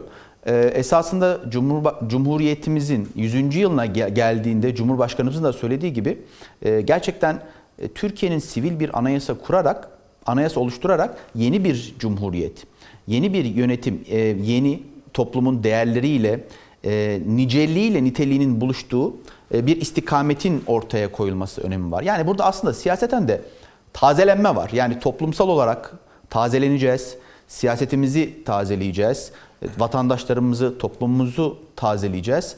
Ardından hiçbir problem olmadan, hiçbir sorun olmadan yolumuza devam edeceğiz. Şu an Türkiye'de siyaset genel çerçevesinde kendi içerisinde bir kavga halinde. Neden böyle? Böyle olmak zorunda mı? Bu değişebilir mi? Bu sorular gerçekten vatandaşın da aklında ve çözüm arıyor vatandaş. Yani siyasetin sorunlarına çözüm üretmesini istiyor. Fakat gerek muhalefetin kullanmış olduğu bazı argümanlar, gerekse bazı konuları gereksiz büyütmesi, çözümlerin, iyi kötü bir çözümün tarafında yer almaktansa konunun illa olmaz kısmında yer alması bazen rahatsızlık uyandırabiliyor. Bazen iktidar kesiminin sesini duymadığı şikayetini duyuyoruz vatandaştan. Muhalefetin bu anlamda doğru bir çizgide yer almamasının da katma değeri var. Bu yine toplumun kendi içinde barışmamasının bir sonucu. Bunu yeni anayasayla yapabilir miyiz? Pek tabii yapabiliriz. Bugün Avrupa'da mesela Avrupa Parlamentosu'nda çeşitli koalisyonların bir araya gelmesiyle oluşturulmuş çok ciddi bir siyasi yapılanma var. Dönüp baktığınız zaman oraya mesela internet sitesine herkes açsın, girsin, baksın. Orada koalisyonlar var. Herkes sitesine yazmış. Biz neyi istiyoruz? Hangi yöntemlerle istiyoruz? Nasıl yapacağız? Yani muhalefette, iktidarda, amaçlar da açıkça ortaya koyulmuş. Bunun için de bir siyaset geliştiriliyor. Ve siyaset şöyle ortaya koyuluyor. Yani kesin katı çizgilerle birbirine geçmeyen, hayır bu olmazsa olmaz değil. Tamam, yani yetmez ama evet denilen bir anlayış vardı. Bu kadarlık benden olsun, bu kadarlık senden olsun. İlerleyen aşamada bunu bir daha masaya yatırırız. Şeklinde ilerleyen bir demokrasi var. Türkiye şu aşamada çok hizipçi ve birbirinin sürekli önünü kesen bir siyasetle ilerlemeye çalışıyor. Cumhurbaşkanı Erdoğan 100. yılda Türkiye'ye gerçekten yeni bir anayasanın yakışacağı söylemi aslında bir noktada bunu da destekliyor. Ben bu anlamda biraz daha iyi niyetli kalan taraftayım. Peki iktisadi anlamda nasıl bir yol açacak? Tabii ki Türkiye'nin büyümeye çalıştığı bir coğrafya var, bir ekonomi var. Türkiye'nin geçmiş ideallerinden bunları çok uzak göremezsiniz. Bunlara ulaşabilmek için de Türkiye'nin model olması gerekiyor. Bu coğrafyalara model olması gerekiyor. Çünkü bu coğrafyalarda hala ileriye dönük planlar yapılırken Türkiye'nin pozisyonunun da ele alındığı zamanlar var. Ben bu bağlamda Türkiye'nin yaptığı işin sadece kendisi için değil, birçok devlet için yakın takipte olduğunu düşünüyorum. Ve anayasa çalışmasının da Türkiye'yi sadece bağlayacak bir çalışma olmadığını, çok daha ötesini bağlayacak bir çalışma olduğunu düşünüyorum. Tazelenecek, siyaset tazelenecek, ekonomiye faydası olacak, yabancı sermayenin girişini kolaylaştıracak. Aynı zamanda Türkiye'de sorunların çözümü için yeni bir siyasi iklim doğuracak. Böyle olması gerekiyor. Çünkü Türkiye'de artık siyaset bir yerde tıkandı kaldı. Bu tıkanmanın önünü açmak hepimizin boynunun borcu. Ben anayasa tartışmalarının vatandaşın ilgisiz görünse bile anayasa tartışmalarının muhakkak surette vatandaşın aktif katılımıyla hızlı bir şekilde ilerleyeceğini düşünüyorum. Hepimiz herhalde mutabıkız. Yani 2021 yılındaki Sayın Cumhurbaşkanı hani reformlar konusunda belki de yapılabilecek en büyük reform bu olacak değil mi? Yani bu gündemdeki meselemiz demokrasi. Daha iyi bir demokrasi. İnsan hakları, özgürlükler hususundaki geçmiş dönemde, geçmiş yıllardaki işte bahsettiğimiz 15 Temmuz etkisiyle 7 Şubat'ı andık değil mi? Yani bir MİT krizi yaşadık. MİT müsteşarının tutuklanma hikayesine tevessül eden bir örgütten bahsediyoruz biz. Bu ülkede Genelkurmay Başkanı tutuklandı. Yani Ergenekon hadiseleri. Bütün bunlardan, bütün bu tecrübelerden sonra gerçekten saf aklın ve bu tecrübi aklın ortaya koyacağı bir metne ihtiyaç var. Yani Sedat Hocam bahsetti Amerika'daki anayasa hikayesi. Kolay bir şey değildi. Yani o kolonilerin oraya gitmesi temsilcilerinin. Orada 3 kere falan toplantı dağıldı yani. Bir sürü hikayesi var. Ama o 4-5 sayfalık metni oluşturmak için çok büyük bir fedakarlık gerekiyordu. Bu da öyle. Öyle görmek lazım. Evet. Yani bugün birçok kesimin eleştirileri olabilir siyasal sisteme, siyasal yapıya. Ama Türkiye'nin geldiği koşullar, gittiği dünya nereye ona bakmak lazım. Neticede Türkiye bir anlamda batıya akan bir nehir. Yani Avrupa'nın ciddi bir parçası. Ekonomisi Avrupa'yla yürüyor. AB'nin Türkiye'deki yatırımları çok yüksek. Avrupa Birliği üyelerinin. Yani son rakamlara göre 16 yıllık veriye baktığımız zaman yani AK Parti döneminde Türkiye'ye gelen 160 milyar dolarlık bir yabancı yatırım var ve bunun 3/4'ü Avrupa Birliği ülkelerinden. Yani bugün en büyük yabancı yatırımcılar işte Hollanda, İtalya, İspanya, Almanya, İngiltere. Doğru. Bizim dış ticaretimiz yine orayla. Yani ilk sırada Avrupa ülkeleri tutuyor. Dolayısıyla burayla entegrasyonumuzu, hukukumuzu, eşit ortaklık temelli işbirliklerini geliştirebilecek. Üyelik olacaksa da masada hakkıyla alabileceğimiz, gümrük birliği meselesinde avantajlarımızın olacağı bir sürece gidiyoruz biz. Dolayısıyla bu sürecin algı kısmı da çok önemli. Yani AB raporlarını her hafta okuyoruz işte. TÜSİAD temsilciliği gönderir bize mail olarak basın müşavirliği. Ya bu haftaki gündemi Türkiye'de aslında çok önemsiz bir konu gündemine girdi. Niye? Çünkü bir algı çalışması yapamadığımız için. İşte bu anayasa tartışması bence. Yani daha çok demokrasiyi konuşacağımız, daha çok insan haklarını konuşacağımız yeni bir gündem yaratacak. Gündemi Türkiye belirlemeli. Gündemi Ankara belirlemeli. Ben ona inanıyorum. Yani masa başında, sosyal medyada oluşturulan bir gündemin peşine takıldığı zaman toplum bir enerji kaybediyoruz aslında. Yani bir yalan haberi üzerine, bir algı operasyonu üzerine biz saatlerce konuşuyoruz. Oysa gündemi belirleyen siyaset olmalı gerçekten. Ve muhalefet partilerinin de tabanlarındaki mutsuzluğun temel sebebi muhalefet partilerinin politika üretemeyişi. Doğru. Politika üretemeyince mutsuz bir kitle çıkıyor. Mutsuz kitle de son derece saldırgan olabilir. İşte bunu biz sosyal medyada görüyoruz. Günlük hayatımızda rastlıyoruz. Çünkü umudu yok insanların. Yani partisinden bir beklentisi var. Partisi o beklentisini gerçekleştiremiyor. Hani Muharrem Bey dedi ya 6 kere gitti, 7 kere geldin, yenildin dedi. Yani sürekli yenilen bir genel başkan ne yapıyor? Umutsuz bir kitle ortaya çıkartıyor. Burada bütün kesimlerin umutlu olması lazım. Ya benim oy verdiğim parti iktidara gelebilir. Benim oy verdiğim başkan olabilir.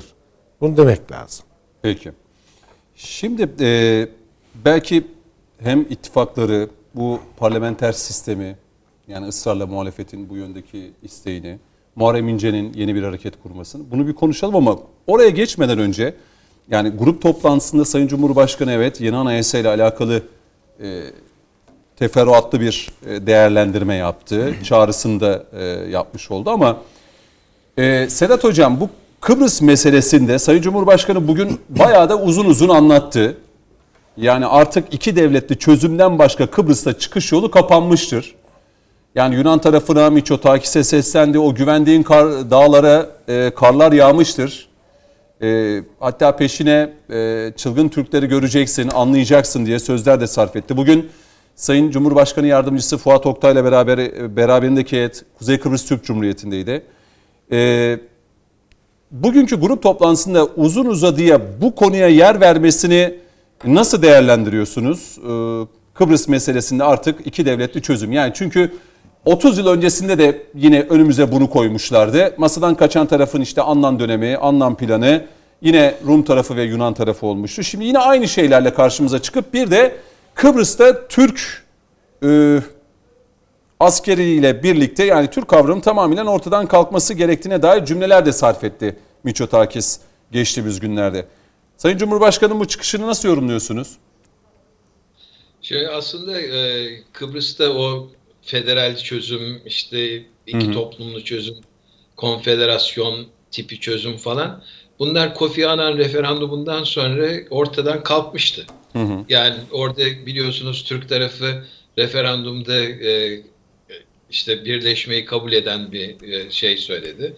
Rum tarafı bunu reddetti. Demek ki bundan sonra federatif bir yapının içerisinde Kıbrıs'ın devam etmesi mümkün olmayacaktı. O ortaya çıkmıştı o zaman. Bugün Sayın Cumhurbaşkanı'nın bunun üzerine vurgu yapmasının arkasında yatan en önemli neden bu Doğu Akdeniz'deki gelişmeler, Libya'daki gelişmeler ve bence en önemli iki tane daha gelişme, o da Afrin'den başlamak üzere, yani Zeytin Dalı Operasyonu'ndan başlamak üzere Suriye'nin kuzeyinde Mehmetçiğin elde ettiği başarılı operasyonlar, başarılar, o barış operasyonunda, Fırat Kalkanı'nda ve Zeytin Dalı Operasyonu'ndaki durum ve en son da tabii Kafkaslar'da, Nagorno Karabağ'da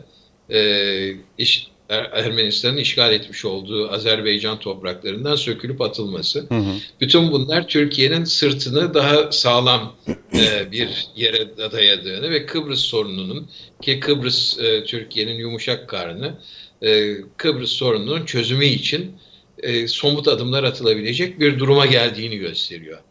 Yani aslında konjonktür bu konunun masaya yatırılması için son derece elverişli bir konjonktür. Şimdi bunun arkasından iki devletli bir çözüm çıkar mı çıkmaz mı onu bilmiyorum. Çünkü bunun, Kıbrıs gerçi küçük bir ada Akdeniz'de ama küçük olmasına rağmen son derece önemli bir ada. Hem bizim için önemli hem başkaları için önemli. Özellikle Orta Doğu'yu kontrol edebilmesi itibariyle jeostratejik bir öneme sahip. Doğru. Ama bunun ötesinde Kıbrıs toplumsal olarak da ilginç bir yer. Yani Rum kesiminin Türklerle bir arada yaşayan bir geçmişi var. İşte İngiltere'nin orada üsleri var ve bütün göç yollarının da üzerinde. Çok ilginç bir tarihi var. Bunlar uzun uzun konuşulabilir. Ancak bugünkü Cumhurbaşkanı'nın vurgusu Kıbrıs konusunda artık Türkiye'nin tıpkı bu işte nokta Suriye'de bir cümle midir gibi, Sedat Hocam? Tabii. Nokta diyebileceğimiz bir cümle evet. Değil mi? Evet. Ya bundan sonra top başkalarında.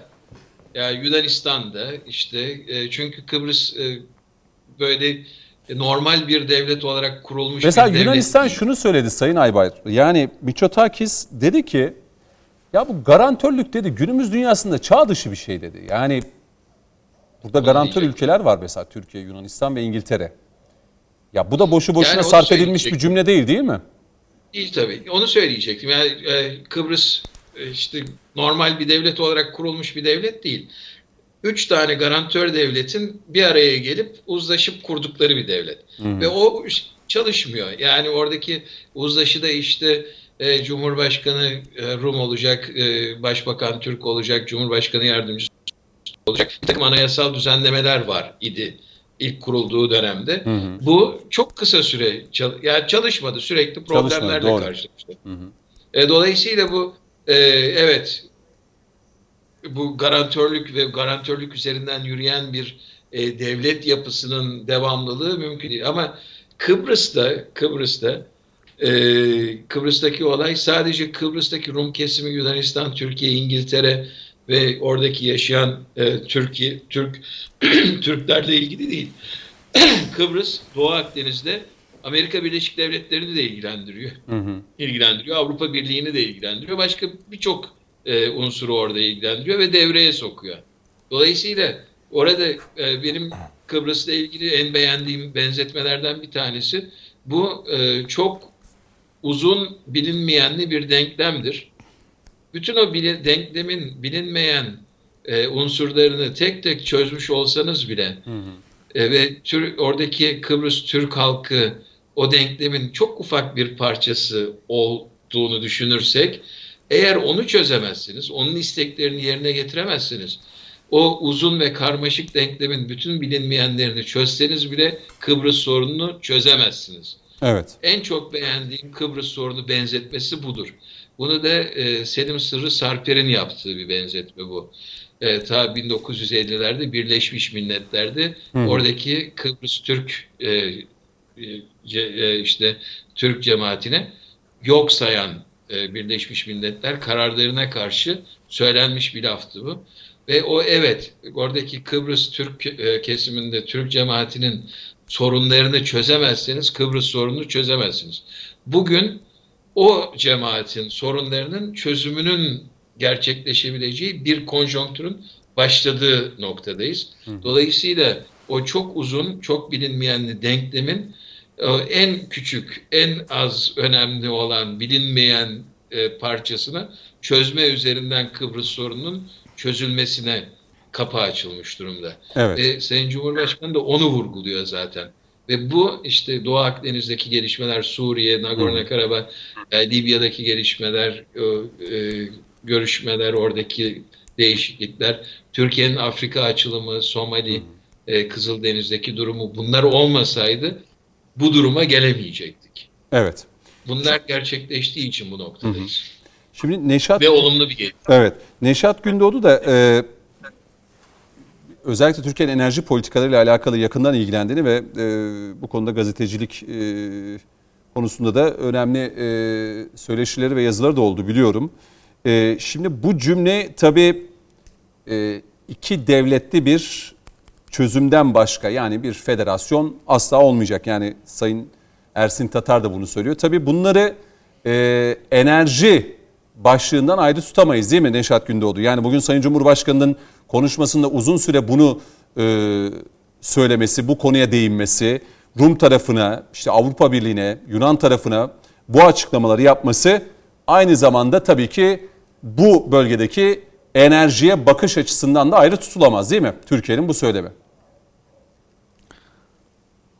Muhakkak. Gerçekten enerji burada önemli bir kalem. Ama çözümde daha büyük bir yer alacak bir kalem. Şimdi biraz buradan da bağlama açmak isterim. Gerçekten Kıbrıs'ta diğer bazı devletlerin işte olmayacak ideallerinden kaynaklı bir sıkışmışlık var. İşte Megala idea, Enosis veya bir başka.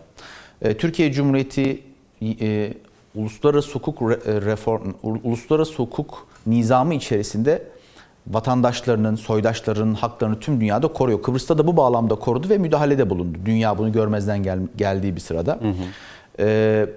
Buradan başlayan bir sorun, Türkiye'nin iyi niyetlerine rağmen bugüne kadar çözülemedi. Ama bugün çözülebilecek bir noktaya geldi enerji kalemiyle. Doğu Akdeniz her ne kadar yine Yunanistan'ın ufacık bir ada üzerinden 10 bin kilometrekarelik bir alanı işgal etme girişimine rağmen yine Doğu Akdeniz üzerinden çözülebilecek bir sorun. Nasıl?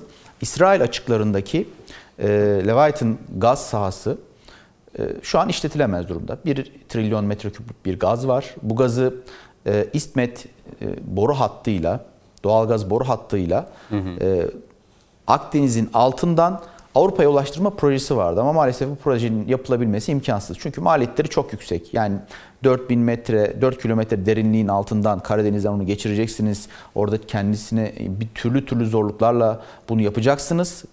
Daha sonrasında da bu götürdüğünüz gaz rekabetçi olacak Rus gazıyla, işte Azerbaycan gazıyla ve Avrupa pazarı satın alacak. Böyle bir şey mümkün değil.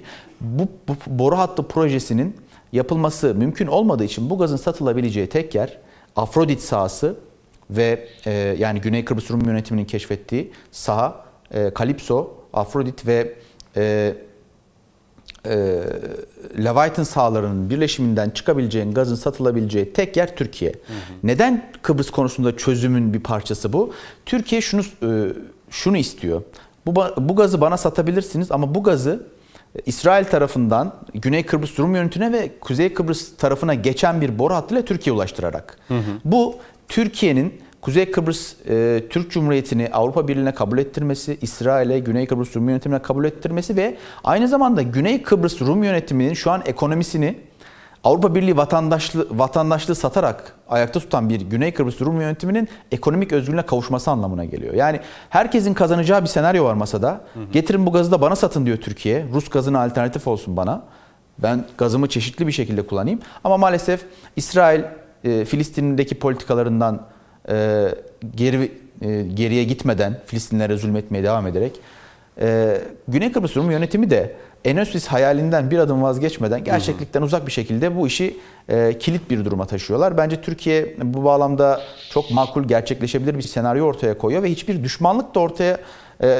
düşmanlığın da arkasına düşmüyor. Yani ben İsrail'le düşmanım, Yahudilerle kesinlikle bir araya gelmem, hayır Rumlar benim için ölümcül düşmandır, böyle bir şey söylemiyor.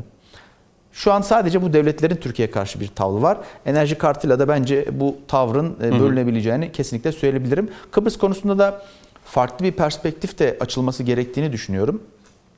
Yani iki devletli çözüm konusu artık zaten masada. Son Ersin Tataroğlu'nun seçiminden sonra da bu açıkça dillendirilir bir vaziyete geldi. Anastasiadis her ne kadar ikili görüşmelerde Mevlüt Çavuşoğlu'na hayır biz bunu kabul ediyoruz demesine rağmen kameralar karşısında aksini savunsa da bunu Rum tarafı da çok iyi biliyor. Ama tabii geçmiş, yani Birinci Dünya Savaşı ve öncesinde hedeflerine ulaşamamış devletler var. Yunanistan bu bağlamda olmayacak şeylerin peşinde koşuyor. Türkiye de Birinci Dünya Savaşı'ndan istediği şeyleri alamadı. İstediği pozisyonda olmadı ama bu durumu kabul etti. Ve Batı dünyayla barışık bir şekilde yurtta sulh, cihanda sulh ilkesiyle hareket etmeyi tercih etti. Evet. Ve gönül coğrafyasıyla hukuk zemini içerisinde uluslararası bağlamda ilişki kuruyor. Bence Yunanistan da bunu öğrenmeli ve rasyonelist, revizyonist girişimlerden uzak kalmalı. Sanırım Türkiye'nin herkesin aklına uyacak, gönlüne uyacak çözümleri de biraz daha Rum tarafı tarafından dikkate alınmalı. Evet, çılgın Türkleri anlayacaksınız dedi bir de Sayın Cumhurbaşkanı. Evet. Ki Mehmet Hocam'a da hani bu konuda önce... Ben de şöyle ilaveler yapayım. Şimdi geçtiğimiz hafta... Kısa alayım çünkü Muharrem İnce, CHP'deki istifalar ve Boğaziçi'nde yaşananları da konuşmak istedim. Geçtiğimiz hafta İngiltere Dışişleri Bakanı Raab geldi, Kıbrıs'a geldi. Hem Rum tarafında hem Türk tarafında görüşme yaptı. Anastasiadis'le, Ersin Tatar'la görüşme yaptı. O da görüşmeler için bir esneklik çağrısında bulundu. Önemli bir tarihti. Türkiye yakından takip etti bu görüşmeyi. Şimdi burada Guterres aslında BM'den bir yetki aldı. 5+1 bir toplantı yapacak. Yani 2 tane toplum, Kıbrıs toplumu, 3 tane garantör devlet, İngiltere, Yunanistan ve Türkiye'nin olduğu. Bir de kendisi. 5+1 bir zirve yapmak istiyor. Bunu da gayri resmi bir toplantı aslında bu. Burada tabii BM'nin orada bir barış gücü var. O da bir yük oldu. Yani 50 yılı geçen bir hikaye var orada. Tarafların BM gündemindeki pozisyonu bence şöyle. BM iki toplumlu bir yapıya yakın. Bu tabii ki Türkiye'nin lehine bir şey. Yani Kıbrıs Türk'ünün lehine bir şey. Biz anlam planına giderken yani bütün her şeyi, bütün geçmiş politikaları bir kenara bırakarak iki toplumlu bir yönetim biçimi üzerinde durmuştu. Hı hı. Ancak burada Rum kesimi şeyden çekilmişti. Hayır oyu vererek Annan planına Türkiye'yi yalnız bırakmıştı. Evet, evet. Ama oradan sonra dış politikada gerek Yunanistan gerekse Kıbrıs Rumları bir anlamda diplomatik güvenilmezlikleriyle bilinir hale geldiler. Bugün işte Yunanistan'ın maksimalist tezleri de dünyada artık iyice bilinen, iyice konuşulan bir Grek problemi olarak tanımlanır dünya uluslararası sisteminde. Çünkü hep fazla ve uluslararası hukukun ötesinde taleplerde bulunuyorlar. Şimdi burada birçok şey birleşiyor. Diğer konuklarımız da vurguladılar. Enerji merkezi, Doğu Akdeniz'de bir üs alanı, birçok ülkenin üslerinin bulunabileceği bir alan. Türkiye burada iki toplumlu, iki devletli bir çözümden yana, ama Kıbrıs'ın esas problemi mülkiyet problemidir. Yani adada bir mülkiyet sorunu vardır ve bu mülkiyet sorunu çözülmediği için her iki tarafta da bu çözüme dönük bir politika gerçekleşemez. Benim öngörüm bu. Kısa vadede buradan bir sonuç alacağını düşünmüyorum. Peki. Mehmet Hocam, sizin ekleyeceğiniz. Hocalarımız ifade etti ama ben sadece birkaç cümleyle ifade etmek istiyorum. O da Kıbrıs'ta mesele aslında yani Yunanistan'ın dayatması var. Türk toplumunu yok sayması. Hı hı. Şimdi bu aslında sorunun temeli buradan kaynaklanıyor. Doğru. Fakat reel politik sahada hakimiyetiniz yoksa mecburen farklılıkları, oradaki farklılaşan yapılara da saygı göstermek zorundasınız. Dolayısıyla Kuzey Kıbrıs Türkiye Cumhuriyeti'nin, Türk Cumhuriyeti'nin mevcut Güney Kıbrıs Rum kesimi kadar, hatta ondan çok daha meşru adada varlık gösteren bir devlet yapısı, bir organizasyon yapısı olduğunu kabul etmesi ön şart. Bunun zaten gerek federal bir çözümün tıkanma sürecinde, gerekse iki devletli önerilerinin hiçbirisine kapısını kapatmasının temelinde Türk toplumunu yok sayması üzerinden yürüyen bir durum var. Bunun da tabii muharrik sebeplerinden bir tanesi Avrupa Birliği'nin çok ciddi bir çanak tutması, tabiri caizse Güney Kıbrıs'ı Avrupa Birliği'ne alması. Mesela kendi ilkelerini bile bu noktalarda çiğnemiş oldu. İhtilaflı coğrafyaların biliyorsunuz ki AB hudutları içerisinde birleşmesi mümkün değildi. Normal şartlarda Avrupa Birliği'ne adaylık kriterler açısından da bir önemli bir kriterdi. Doğru. Ama bu doğru. Mesele Güney Kıbrıs olunca, oradaki o ayrışma süreci olunca bu ilkeler vesaire bir tarafa bırakıldı. Bu da ister istemez Kıbrıs meselesinin çözümünde ciddi bir bariyer olarak önümüze geldi. Ama ben çözüme dönük en azından bu fiili durum, yani bu de facto fiili durum açısından şartların Kuzey Kıbrıs Türk Cumhuriyeti açısından çok daha olumlu geliştiğini düşünüyorum. Nihayetinde iki toplumlu bir devlet yapısına evrilecekse bu yürütülemez şartların çok daha toplumlar tarafından aslında idrak edildi, ama yöneticilerin özellikle Yunanistan'ın Avrupa Birliği'nin desteğiyle bu süreci böyle gidemeyeceğini, bir türlü kendi lehine döneceği beklentisi, ümidi var. Son bu ziyaretler olsun. İşte örneğin geçen hafta Mitsotakis Kıbrıs'taydı. Oradaki söylemleri yine Türk toplumuna karşı üstten. Yok sayan yani. Yok sayıyorlar yani. Tehdit boyutlarıyla süreyen bir durum var. Ama hakim olmadığın toprak, gidemediğin toprak doğal olarak senin. Ne kadar üstten konuşursan konuş. Nihayetinde Kıbrıs'ın şu an itibariyle %29'luk etki alanı Kuzey Kıbrıs Türk Cumhuriyeti'nin egemenlik sahasıdır. Türkiye'nin garantörlük şartları çerçevesinde bölgede Kuzey Kıbrıs Türk Cumhuriyeti devletine aittir. Bu bakımdan bunu, bu fiili durumu bir türlü hukuki zemine de taşınacağını düşünüyorum. Önemli gelişmeler oldu tabii. Özellikle bu Azerbaycan'daki gelişen hadise aslında Kıbrıs açısından da doğru. Önemli bir işaret. Karabağ konusu değil mi? Şüphesiz Kıbrıs açısından da önemli bir mihenk noktası teşkil edeceğini düşünüyorum işin esası. Peki. Şimdi gelelim, Mehmet Hocam siz de devam edelim. Şu Boğaziçi Üniversitesi'nde yaşanan önce protestolar, ardından provokasyona dönüşen, işte içinde marjinal grupların, işte MLKP çıktı ki takip ettiniz değil mi? Böyle tabii farklı ki, örgütlerden. İşte LGBT'nin yine ön saflarda yer aldığı bir süreci gördük. Sosyal medya üzerinden Sayın Cumhurbaşkanı Erdoğan'a yönelik bir mektup 12. Cumhurbaşkanı'na açık mektup diye, yani kullanılan dil, üslup baktığımızda aslında Gezi platformunun da o zaman Sayın Cumhurbaşkanı Başbakan da yine buna benzer taleplerin, yani benzer taleplerin derken o dönem Türkiye'nin çok büyük projelerine yani köprü yapılmasın diye bir işte, şey var, talep var. Yani iki tane çok önemli bugün. Hani hesabını kitabını yaparsak gelecek 150 yıla ne büyük ekonomik katkılar olacak. İki büyük projeydi. Doğru. Sayabileceğimiz aslında var, evet, birçok şey var da aklımızda tabii bunlar var. Şimdi burada da yani Cumhurbaşkanı Erdoğan'a yazan bu mektupta bir meydan okuma var. Yani baktığımızda işte Demirtaş serbest bırakılsın, Osman Kavala serbest bırakılsın, atanan tüm kayyumlar, işte bir an önce normal işte cezaevinde olan yani çıkarılsın ve onlar yeniden yerlerine dönsün. Tüm işte üniversitelere atanan rektörler yerine üniversiteler kendi rektörlerini belirlesin diye. Ama içeriye atılan isimler, kullanılan donelere baktığımızda çok da iyimser bir dille yazılmış bir mektup olmadığını net bir şekilde görüyoruz. Yani Sayın Cumhurbaşkanı evet diyor, yasal olabilir bu sınav ama meşru değildir diyerek de bir dil kullanılmış.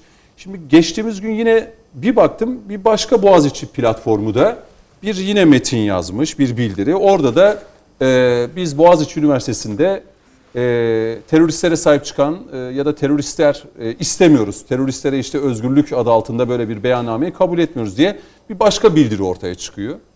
Geldiğimiz noktada artık hani Boğaziçi Üniversitesi'nde de öğrenciler arasında mı diyelim ya da bu metne imza atan kim bilmiyoruz. Boğaziçi Üniversitesi'nin öğrencileri mi değil mi? Siz olayı baştan beri takip eden bir hukukçu olarak nasıl görüyorsunuz? Şimdi öncelikli olarak bir olağanüstü dönemin ve koşulların arayış çabası var. Onda şüphe yok. Çünkü hadisenin gelişmesinde ilk başta Sayın Melih Bulu ilk defa böyle bir siyaset geçmiş olan rektör değil. Yani Melih Bulu'dan olay şimdi çıkmış, başka bir yere gelmiş. Tabii aynen. Şimdi öncesinde şu vakte kadar işte siyasal partilerde bir türlü bulunmuş, milletvekili yapmış ya da adaylıklar olmuş. Onlarca isim üniversite rektörü olarak vazifelerine devam ediyor.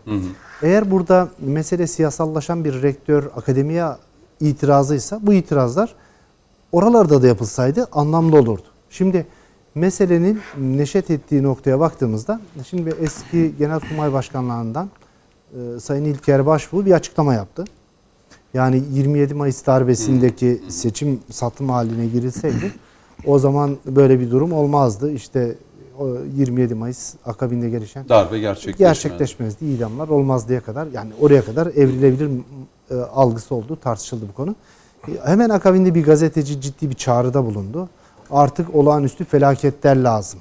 Yani bu olağanüstü büyük felaketleri söylerken aslında küçük felaketler niye olmuyor arayışı mı yani? İkinci bir sorudu o. Üçüncüsü de bir il başkanı, yani şimdi çok marjinal uçlarda gerçekten ne taraftan baksanız tutulur bir yana olmayan bir il başkanı yanına topladığı insanlarla rektörü atamasını üniversite kapısına dayanarak protesto etti. Şimdi bu üçü sanki birbirinden ayrı hadiseymiş gibi gözüküyor ama 27 Mayıs'taki işte biliyorsunuz ki o soruşturma komisyonuna, tahkikat komisyonlarına öğrencilere kıyma makinelerini attılar. Vesaire filan. İstanbul Üniversitesi'nde başlayan, hemen akabinde Ankara Üniversitesi'nde başlayan 27 Nisan, 28 Nisan'daki hadiseler aynı aşağı yukarı benzerlik var. O dönemde de çağrının temelinde İnönü diyor ki seçim olursa, seçimli bir satım haline girilirse mesele böyle şeye gitmez diye bir çağrıda bulunuyor. Hemen akabinde İstanbul Üniversitesi'nde Beyazıt'ta hadiseler tezahür ediyor. O dönem işte o Sıddık Sami Onar rektör olarak talebelerin yanında oluyor. Hatta o nümayişte yaralanıyor. Böyle nahoş olaylar ama bu olaylar kendi içerisinde artık sahanın hareketlendirilmeye başlandığı bir çaba olarak kendini gösteriyor. Şimdi bu arayış Boğaziçi Üniversitesi'nde normal sıradan bir rektör ataması mı acaba ki atanışında takip edilen yolda hukuka aykırılık, anayasanın tayin ettiği kriterler bakımından herhangi bir hukuka aykırılık yok. Nitekim sürecin inşasında YÖK 9 kişilik bir başvuru var rektör adaylığı noktasına. Bunların 3'ünü Sayın Cumhurbaşkanımıza öneriyor. İçinden bir tanesi Sayın Bulu atanıyor. Buradan aslında bu olayların bu şekilde kaşınmasının altında tekrar eden, alışkın olduğumuz tarihin tekerrür etmesini arzu eden bir çaba var. Bu çaba Eğer gerçekten rektör protestosu olarak kalsaydı, Boğaziçi sorunu olsaydı, Boğaziçi platformu içerisinde kalırdı. Şimdi mesele üniversiteler içerisindeki bir bildiri, bir harekete geçirme çabası olarak devam ediyor. Ama liselerde de devam ediyor. Liselerde de işte seçilmiş liselerde. Normal ya da hani bu seçilmiş liselerde, evet, belli liselerde özellikle oralardaki genç çocuklar organize edilmeye, tahrik edilmeye çalışılıyor. Sosyal medyadan tagler açılarak. Ondan sonra lise Galatasaray gibi, Kabataş gibi bunlar mı? Bu gruplar içerisinde, lise grupları yani içerisinde. Üniversite tercih edecek. Tabii. 5 ay sonra sınava giren çocuklar bile. Üzerinde bile. Halbuki hepimiz üniversite okuduk, işte çalışıyoruz da. Öğrenciyle rektörün ne alakası var? Evet. Ya işte Sedat Hocam da yani üniversite sisteminde. Öğrenciyle rektör karşılaşmaz bile. Yani rektörün eğitime, o ders programlara, müfredata dönük herhangi bir müdahalesi olmaz ki. Dekanlık değil mi bu? Akademiyadaki. Dekan bile karışmaz hocam. Yani gerçek olsa dedim farazda bir akademik bile hani bir bölümdeki derse, dersin içeriğine karışmaz, müdahale etmez. Ama Mehmet Hocam'ın söylediği çok, yani liseye kadar bu işin organize çabası var. O seçilmiş liselerde bunlar belli, o dediğimiz aslında seçkin dediğimiz, elit dediğimiz ya da pilot dediğimiz bu liselerde bu deklarasyon oralardan alttan alta veriliyor. Sosyal medya üzerinden, WhatsApp grupları üzerinden çocuklar tahrik ediliyor. Ve bir de bir Clubhouse çıktı. Bir de tabii bu tür böyle sosyal medya mecralarında da buralarda tartışaraktan toplumu buraya hazırlamaya çalışılıyor. Ortadaki bu talepler geziye varan süreçteki, ama şöyle bir durum var.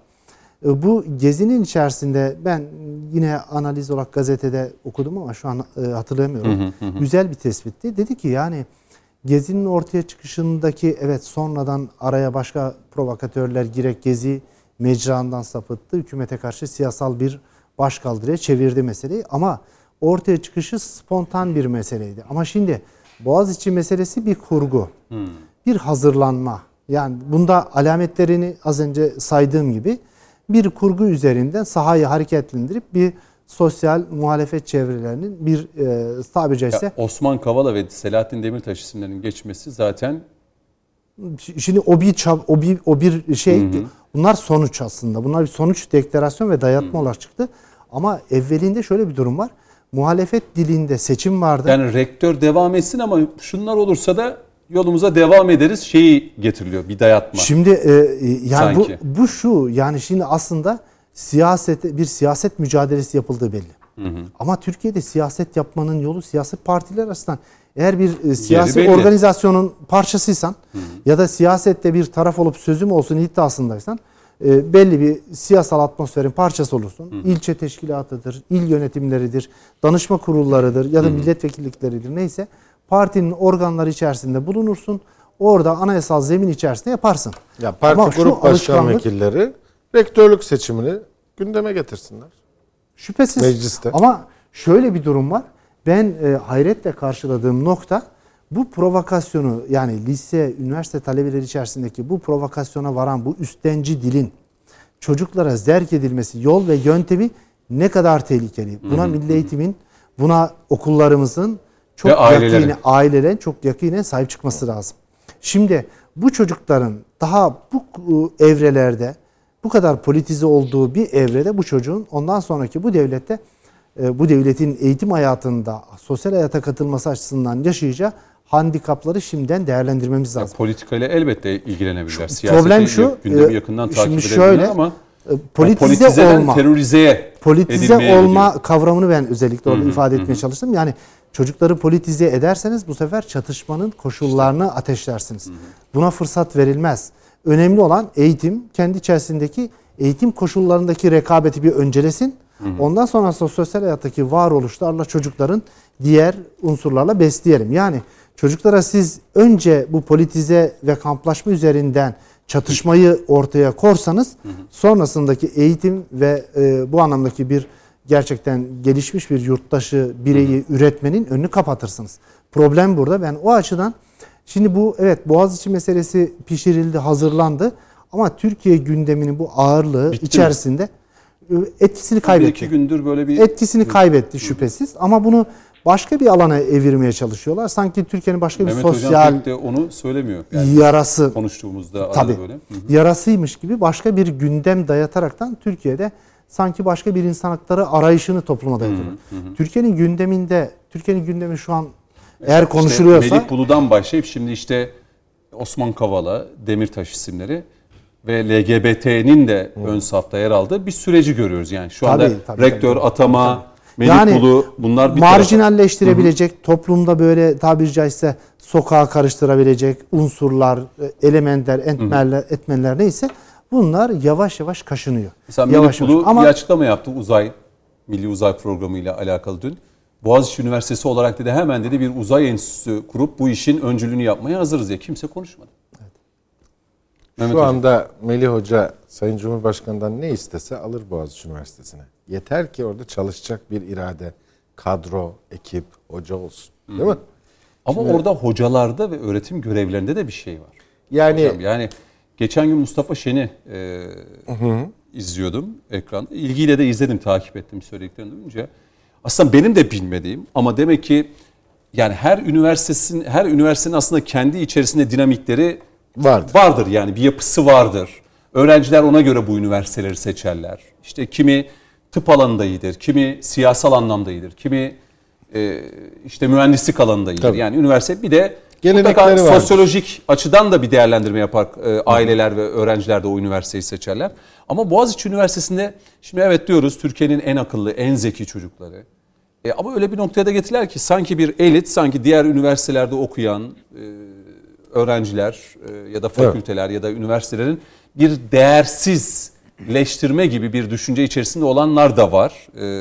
Onun da altını çizelim. Buna katılmıyorum çok net bir şekilde. Yani Boğaziçi'nin kendi içerisinde bizim bilmediğimiz bir yapısı mı var Mehmet Hocam? Çok basit. Yani Mustafa Şen şunu söyledi. Mesela dedi bir kilise var dedi. Ben ilk kez duydum. Yani dedi ki Boğaziçi Üniversitesi'nde bir başörtülü akademisyen göremezsiniz. Bir muhafazakar ya da ülkücü tabana yakın bir isim orada akademisyen kolay barınamaz diye. Robert Koleji'nin kuruluşundaki o serüveni bir okumak lazım. Ben herkese tavsiye ederim. 1870'lerde Robert Kolej yüksekokul mahiyetinde ki Bülent Ecevit de rahmetli oradan mezundur. Üzerindeki mali yüklerden dolayı çekiliyor. Amerikan Board dediğimiz kurum çekiliyor. Yani dışarıdaki okullarından çekiliyor. Şimdi hikayesi ne?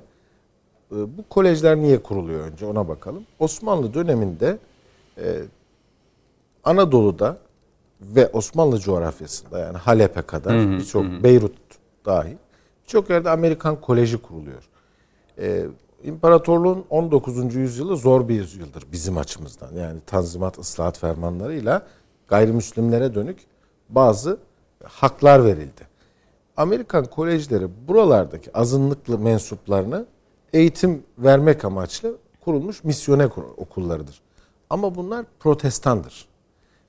Bu coğrafyadaki Ortodoks yurttaşları, o günkü işte Ermeni tebaayı, Rum tebaayı, Ortodoksları protestanlaştırmak amacıyla kurulmuştur. Ama zamanla bizim de çocuklarımızın... Oraya geleceğim şimdi. Oraya geleceğim. Cumhuriyet döneminde bu mesele halledilmiştir. Birincisi Tevhid-i Tedrisat Kanunu bu devşirme yapısına müdahale etmiştir bir anlamda. Ama sayıları azaltılmıştır ve Amerikan Board çekilmiştir mesela. İzmir Amerikan'dan, Üsküdar Amerikan'dan, Tarsus Amerikan'dan. Buralardan çekilmiştir Amerikan Board. Burayı şu anda Türkler yönetmektedir. Sadece Robert Koleji sembolik olarak az bir öğrenci grubuyla devam etmektedir. Ama üzerindeki yükü azaltmak için Amerika Birleşik Devletleri 1970'lerde burayı bize bıraktı bir anlaşmayla. Türk Dışişleri bu işte ciddi bir anlaşma imzaladı. Ve bunun borçları da vardı. Personelin kıdemleri, tazminatları vesaire. Yani öyle bedavaya falan da almadı bizim devletimiz. Ve üniversite bize geçti. 1971 galiba Abdullah Kur'an Hoca da ilk rektör. Böyle devam etti. Amerikan tarzı bir eğitim veren yapıydı. Yeni YÖK kanunuyla yani 12 Eylül sonrası Boğaziçi Üniversitesi Türkiye'nin marka üniversitelerinden birisi haline geldi. Yani yabancı dilde eğitim yaptığı için ve İstanbul'da güzel bir yerde, güzel bir coğrafyada eğitim yaptığı için. Şimdi her şeyin azı iyidir. Az öğrenci alırsanız iyi bir eğitim yaparsınız ve iyi bir üniversite olursunuz. Eğitimde de dünya standartları bellidir. Dünya standartlarını uyguladığınız zaman kaliteyi de yakalarsınız. Zaten gelen gençler de zeki çocuklar, ilk 1000'den, 1500'den, 2000'den gelen çocuklar. Dolayısıyla ortaya iyi bir şey çıkar. Ama sizin iyi dediğiniz şey nedir? Bu bir tartışma konusudur. Yani bilgiyi verdiniz gençlere, yüklediniz. Yabancı dilde eğitim de yaptınız. Yazmayı, konuşmayı, dinlemeyi de öğrettiniz. Ama hangi bilgiyi üretecek? Hangi koşullarda üretecek? Şimdi burada Türkiye'nin kalkınmışlık düzeyiyle bu üniversitelerdeki mezun profili arasında zaman zaman problemler ortaya çıktı. Ve 1980'ler, 90'lar, 2000'ler buradaki mezunlarımızın, gençlerimizin Amerika'ya beyin göçü yaptığı dönemler. Yani ne oldu? Devletimiz bir anlamda en akıllı çocuklarını, akademik olarak yani, akademik başarısı en yüksek çocuklarını burada hazırladı, pişirdi. Al. Amerika'ya dedi ki buyurun size çalışın. Bu anlama gelir yani açıkçası. Ve bu sadece Türkiye'ye has bir şey değil. Dünyanın birçok yerinde böyle Amerikan üniversiteleri vardır. Evet. Yani Beyrut'ta da var yani. Buralarda akıllı gençler iyi bir eğitim aldıktan sonra bir referans mektubuyla, hocalarından aldıkları mektupla Amerika'ya giderler. Bir kısmı orada yükselir, bir üniversite sistemine intisap eder. Bir kısmı özel sektörde tutunmaya çalışır. Bir kısmı pizzacı olur. Yani herkes de başarılı olacak değil o sistemde. Netice itibariyle Türkiye Cumhuriyeti'nin gözbebeği bir üniversitedir burası. Ama buranın mezunları için Türkiye'de istihdam olanakları yaratılmalıdır. İşte Uzay Enstitümüz, TUSAŞ'ımız, değil mi? ASELSAN'ımız, HAVELSAN'ımız, TÜBİTAK'ımız veya sosyal bilimler alanında çeşitli kurumlarımız buradaki gençleri değerlendirmeli. Ben olaya böyle bakıyorum. Evet. Yani konuşmamız gereken şey bu. Bizim gençlerimizin Türkiye'de istihdamı ve Türkiye'de iyi koşullarda ve burada kalabilmeleri kendi ülkeleri için. Şu anda Kaliforniya'da Silikon Vadisi'nde birçok olur mu? Uzun bitiriyorum. Araya gidelim. 2,5 dakikalık bir ara. Boğaziçi, ODTÜ, Hacettepe, Bilkent, İstanbul, Marmara gibi gözde üniversitelerimizin mezunları şu anda Kaliforniya'da çalışıyorlar. Silikon Vadisi'ndeler. Yani Siri'yi yapan ekip kim yani? Türk ekip çalışıyor orada. Orada da mühendisler var. Orada da yazılımcılar var. Şimdi bu yeni dönemde bu fırsatı kaçırmamalıyız. Ben Boğaziçi meselesine böyle bakıyorum. Peki hocam. Melih Hoca'ya bir fırsat verilmesi gerektiğini düşündüm hep. Niye? Melih Hoca özel sektör sanayi işbirliğini bilen bir insan. Ankara'da savunma sanayine dönük çok ciddi işler yapmış bir arkadaş. Ve artık üniversitelerin profesyonel yöneticilik meselesini de tartışmamız lazım. Yani şimdi bir CEO gibi. Şimdi Fuat Sezgin rahmetli çok gidelim. Büyük bir hocaydı. Mutlaka gitmem gerekiyor. 2,5 dakika dönüşte devam edeceğiz. Son bölümde soracağım birkaç konu başlığı daha olacak. Bakalım nasıl değerlendireceğiz o son 20 dakikayı konuşmak lazım.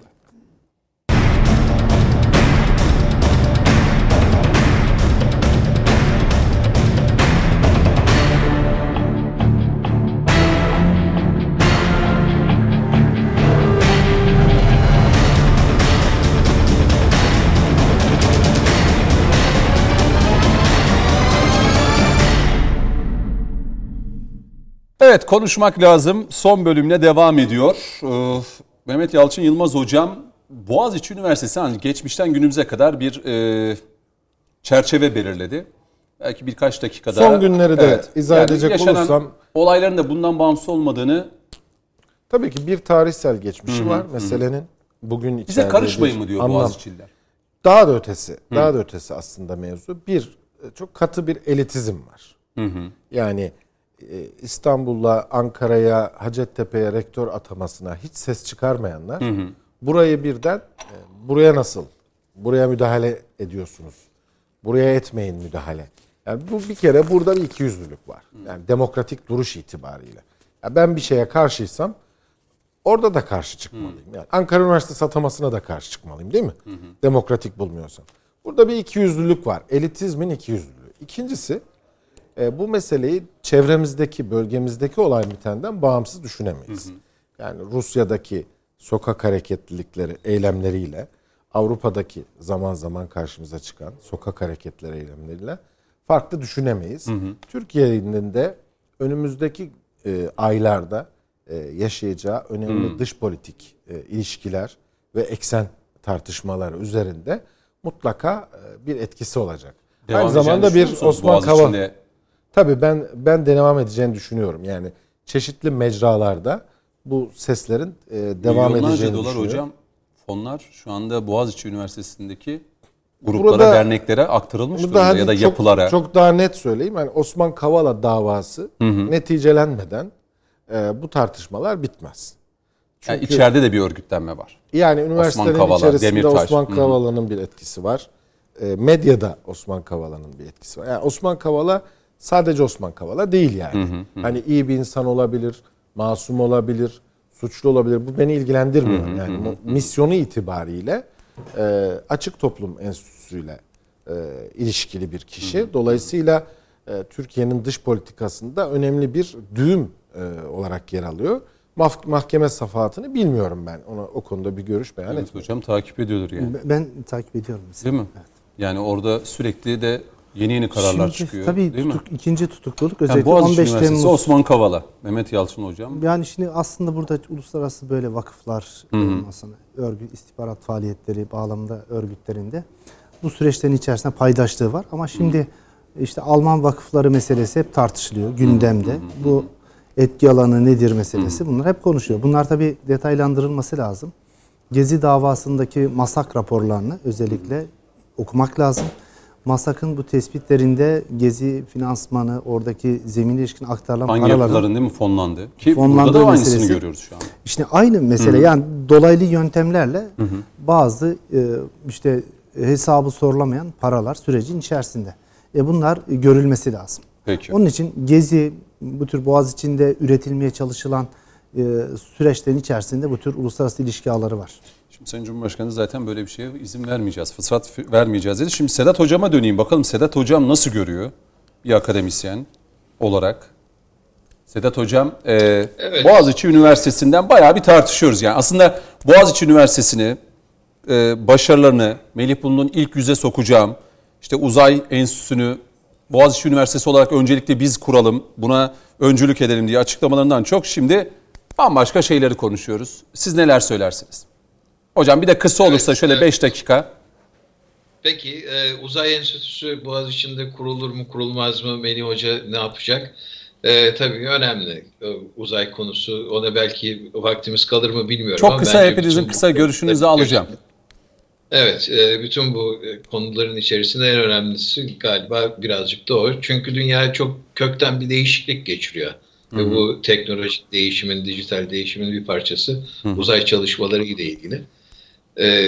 Neyse onu bir kenara bırakalım, eğer vaktimiz kalırsa konuşuruz. Ama ben bu da işe birazcık da kategorik bakmak istiyorum. Çünkü iç içe geçmiş birkaç tane süreç var burada. Bir tanesi... Melih Bulu'nun atanmasından sonra ortaya çıkan protestolar. Hem hocaların hem öğrencilerin yaptıkları protestolar.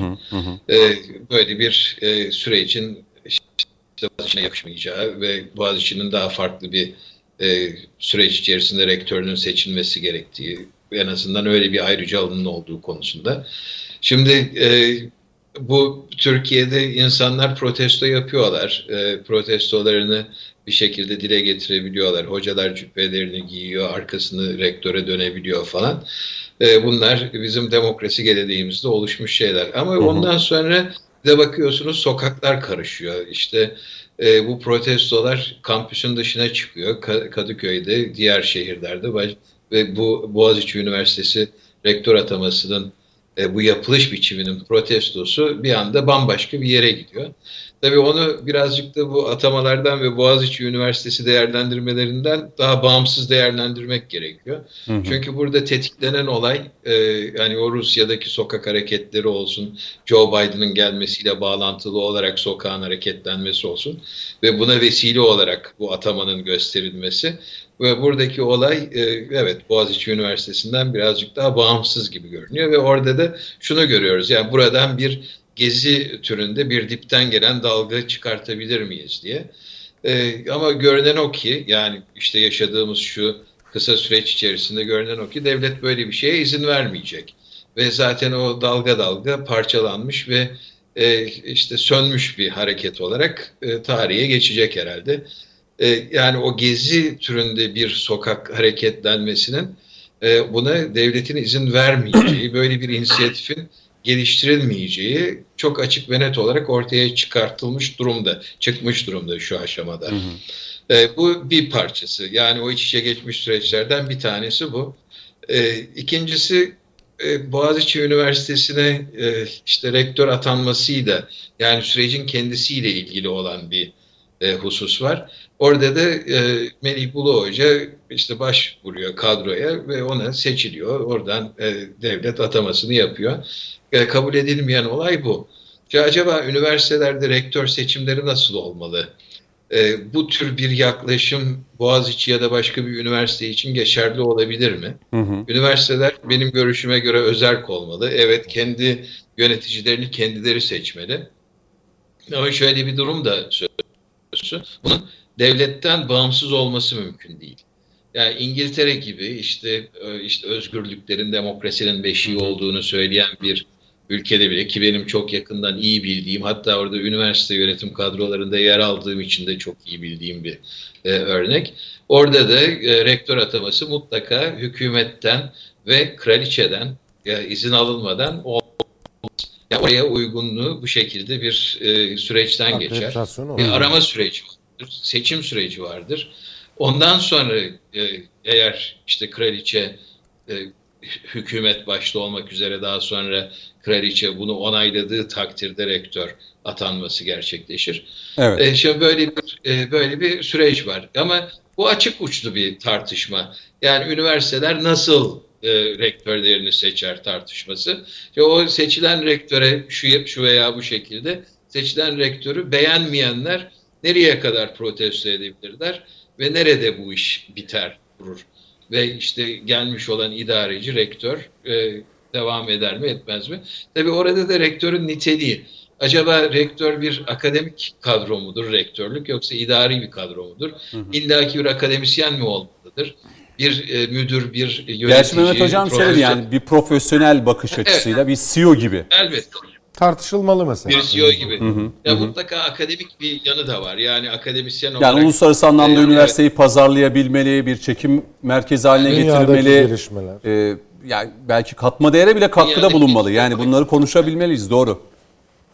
Tabii, yani bu rektörün kendi niteliğiyle ilgili olan bir şey. Hı hı. Son olarak da şu iç içe geçmiş bir başka olay. Onu da alayım Sedat Hocam hemen.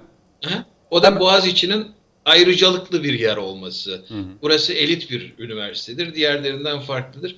Şimdi bu konuda kimse kimseyi aldatmasın. Elbette Boğaziçi Üniversitesi'nde çok değerli hocalar var. Çok kıymetli öğrenciler var. Hı hı. Geleceğimizde çok iyi şeyler yapacak öğrenciler var. Tıpkı Eskişehir Anadolu Üniversitesi'nde olduğu gibi, Erzurum Atatürk Üniversitesi'nde olduğu gibi, İzmir'de Ege Üniversitesi'nde olduğu gibi Türkiye'nin dört bir yanında bu üniversite sistemi içerisinde çok kıymetli hocaların, çok değerli öğrencilerin yer aldığı bir üniversite. Böyle bir ayrıcalık ve onun üzerinden kendine has bir kültürü ve özgünlüğü olduğu üzerinden Boğaziçi'nin tartışmaya açılması, bence olayı çok korkunç bir şekilde banalleştiriyor. Peki. Ve bundan bir an önce vazgeçilmesi gerekiyor. Çünkü dünyanın elit üniversitelerini gördük. İşte başka üniversiteleri nasıl çalışıyor? Boğaziçi Üniversitesi nasıl çalışıyor? Mutlaka çok çok çok kıymetli hocalarımız orada, çok kıymetli öğrencilerimiz orada. Çok iyi imkanları var. Yurt dışında biliniyorlar. Evet, ancak böyle bir ayrıcalıklı konum Türkiye Cumhuriyeti gibi bir ülkede. Hı hı. Onun üzerinden bir tartışma yürütüp onun üzerinden bir konum kendisine ayırma durumu yaratmak. Bu çok doğru olan bir tartışma. Peki Sedat Hocam. Şimdi son bölümde alacağım o yorumlarınızda bu Milli Uzay Programı ile alakalı. Neşat Gündoğdu'yu Ankara'da unutmayalım. Onun da mutlaka bu Boğaziçi Üniversitesi'nde yaşananlara dair kısa bir değerlendirme isteyeceğim. 3-4 dakika Neşat Gündoğdu. Sözü sana bırakalım. 3 yorumun ardından seninle bitireceğim bu konuyu. Ankara'ya dezavantajlı bu durum ama tamam, hemen kısaca toplayayım. Şimdi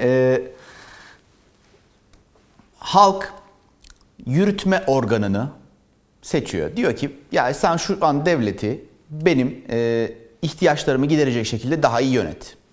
Tamam. Oy veriyor siyasi partiye veya işte bir cumhurbaşkanına, ardından hı hı. işte külliyeye götürüyor. Hadi kardeşim yap bakalım düzenlemeleri. Nedir ihtiyaç? İşte eğitim alanında Türkiye'deki üniversiteler high education işte sıralamasında 500'ün altına çıktı. Tamam, yükselt. Nasıl yükselteceksin?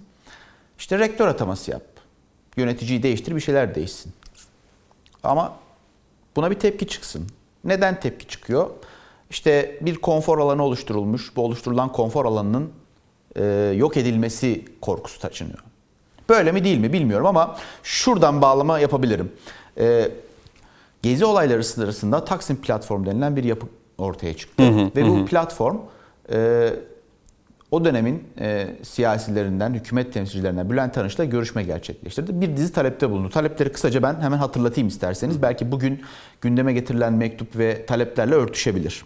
Yükselen bu tepkinin içeriğinin başta 3. Köprü, 3. Havalimanı, Kanal İstanbul, Atatürk Orman Çiftliği ve HES'ler olmak üzere ekolojik değerlerimizin talanına ve güncel olarak tabiatı ve biyolojik çeşitliliği koruma kanunu tasarısına ilişkin itirazların, ülkemize ve bölgemize ilişkin savaş siyasetine karşı duruşun ve barış talebinin, hı hı. Alevi yurttaşlarımızın hassasiyetlerinin, kentsel dönüşüm mağdurlarının haklı taleplerinin, kadınların bedenleri üzerinden denetim kuran muhafazakar erkek politikalarına karşı yükselen sesin, üniversite, yargı ve sanatçılar üzerindeki baskılara karşı direncin, başta Türk Hava Yolu işçileri olmak üzere tüm emekçilerin hak gasplarına karşı taleplerinin, tüm cinsel yönelim ve cinsiyet kimliği ayrımcılığına karşı mücadelenin, yurttaşların eğitim ve sağlık hakkına ulaşımın önündeki tüm engellerin kaldırılması istemleri olduğunu iktidar sahiplerine iletmek isteriz. Evet. Şimdi aradan geçen zaman 7 sene, 8 sene geçti. Taleplere bakıyoruz. Örtüşüyor. Amaç ne? Gezi'de doğa işte kıyımı yapılıyor diye başlayan iş sonunda bu taleplerle sonuçlanmıştı. Bugün Boğaziçi'nde de eğitimimiz aksatılıyor, kültürümüz yok ediliyor diye başlayan olayların benzer taleplerle sonuçlandığını görüyoruz. Hı hı. Yürütme bir şeyleri düzeltmek istiyor. Evet. Bu bağlamda adımlar atıyor. Evet. Bunlar çok kıymetli. Ama şu da kıymetli. Ben üniversitelerin bir kültürlerin olması gerektiğini de düşünüyorum. İşte Viyana Okulu, Avusturya Okulu ve benzeri okullar bu kültürlerden çıktı. Bir düşünce perspektifini ortaya koymaktan çıktı. Ama hı hı. Türkiye'de genel problem rasyonel düşünememe. Yani akılcıl, bilime dayalı bir düşünce sergileyemiyoruz. Ben evet. ODTÜ'de eğitim gördüm. ODTÜ'ye gittim. Kapısından girdiğiniz anda ilk başta sizi karşılayan Marksist okuma grupları oluyor. Hemen hocaların da teşvik ettiği ve bizzat derslerden önce katıldığı eğitimler düzenleniyor. Hı hı. Size Marksist fikir aşılanıyor. Ve ardından bu sadece bir tane değil, yani birden çok grup üzerinden yapılıyor. Ve ardından derslerde buna paralel yürüyorsunuz. Bazı arkadaşlarımız vardı, daha mütedeyyin kesim, daha farklı düşüncelerde olanlar. Bunların derslerde mesela soru sormaları, bunlarla ilgilenmelerine yönelik mesela ayrımcılıklar olduğunu görüyorduk. Bu bağlamda bu insanın aklına şunu getiriyor. Demek ki bir konfor alanın var. Hı hı. Bu konfor alanını korumaya çalışıyorsun. Ve bunu da gençleri kullanarak yapıyorsun. Ha, sen gençleri kullanıyorsun. Bu gençler madem bu kadar kullanışlı, o zaman gel ben de kullanayım diyen başkaları da bu işe niyetleniyor. O yüzden devlet kimsenin konfor alanı değil. Buradan bakılması lazım olaya. Ben böyle düşünüyorum. Üniversiteler için de İsrail'de veya dünyanın başka ülkelerinde farklı modeller var. Yani çıkıyor, üniversitenin bir rektörü oluyor. Bir de başkanı oluyor yönetici sıfatında. Hı hı. Rektör akademik konudaki çalışmaları yürütürken başkan da sizin daha az önce bahsetmiş olduğunuz gibi kariyer planlaması, üniversitenin marka değeri ve benzeri işleri yapıyor. Hı hı. Yani her üniversite hesap verebilmeli ve üniversite totalde şu iş yapmayacak. Yani bir tasdik kurumu olmayacak. Al sana diploma, bu diplomayla istediğini yap. Hayır, üniversitenin işi sadece bu değil. Üniversite bir araştırma kurumu, bir araştırma merkezi. Hukuk alanında olsun, teknoloji alanında olsun her üniversite bir boyutundan bu konuyu alacak. Hı hı. O konuda ileri düzey araştırmalar gerçekleştirecek. Kamu otoritelerine ve tüm dünyaya bilim hizmetini sunacak. Biz Türkiye'deki üniversitelerin bu bağlamda yetersiz kaldığını görüyoruz. İyileştirilme çabalarının da böyle aksatıldığını görüyoruz. Bunlar yanlış. Muhakkak daha pozitif gündemlerle gelinmeli. Peki.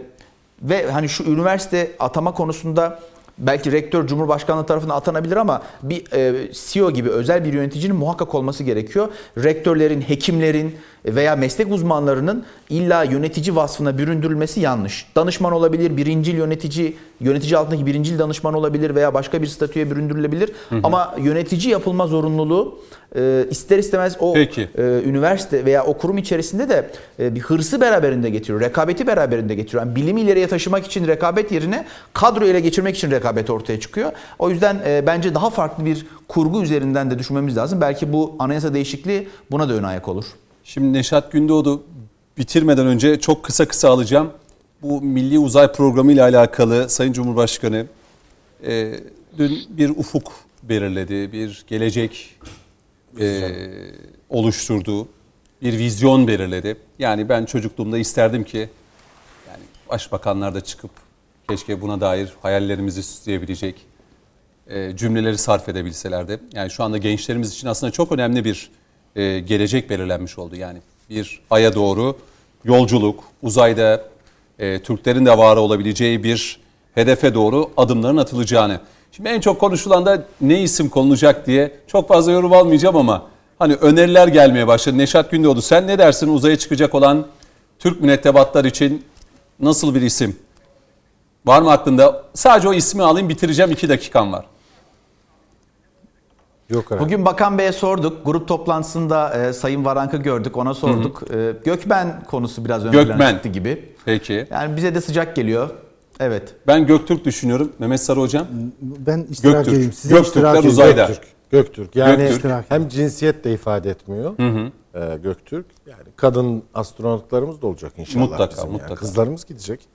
Dolayısıyla Göktürk kadın Göktürk tarihsel bir bağımız da var yani. Hı-hı. Göktürk Devleti'nden nereye getirdik? Evet. Ki o Göbeklitepe'deki monolitin ortaya çıkması vesaire aslında her şey birbiriyle bağlantılıymış. Çok güzel bir hikayeydi. Çok güzel bir hikayeydi. Tebrik aynen ediyoruz. Çünkü arkeologa ben gündüz bölümünde yayına almıştım arkeologumuzu Göbeklitepe'de. Hocam dedim nedir bu monolitin hikayesi? Kim getirdi? Kim bıraktı? Uzaylılar mı falan? Vallahi de kimin bıraktığını da kimin alıp götürdüğünü de bilmiyoruz. Arkeoloğun da durumdan haberi yoktu. Bizim de yoktu. Meğerse oradan bir zaten mesaj verilmişti. Sürede doldu. Sedat Hocam siz ne dersiniz? Bir isim bitireceğim.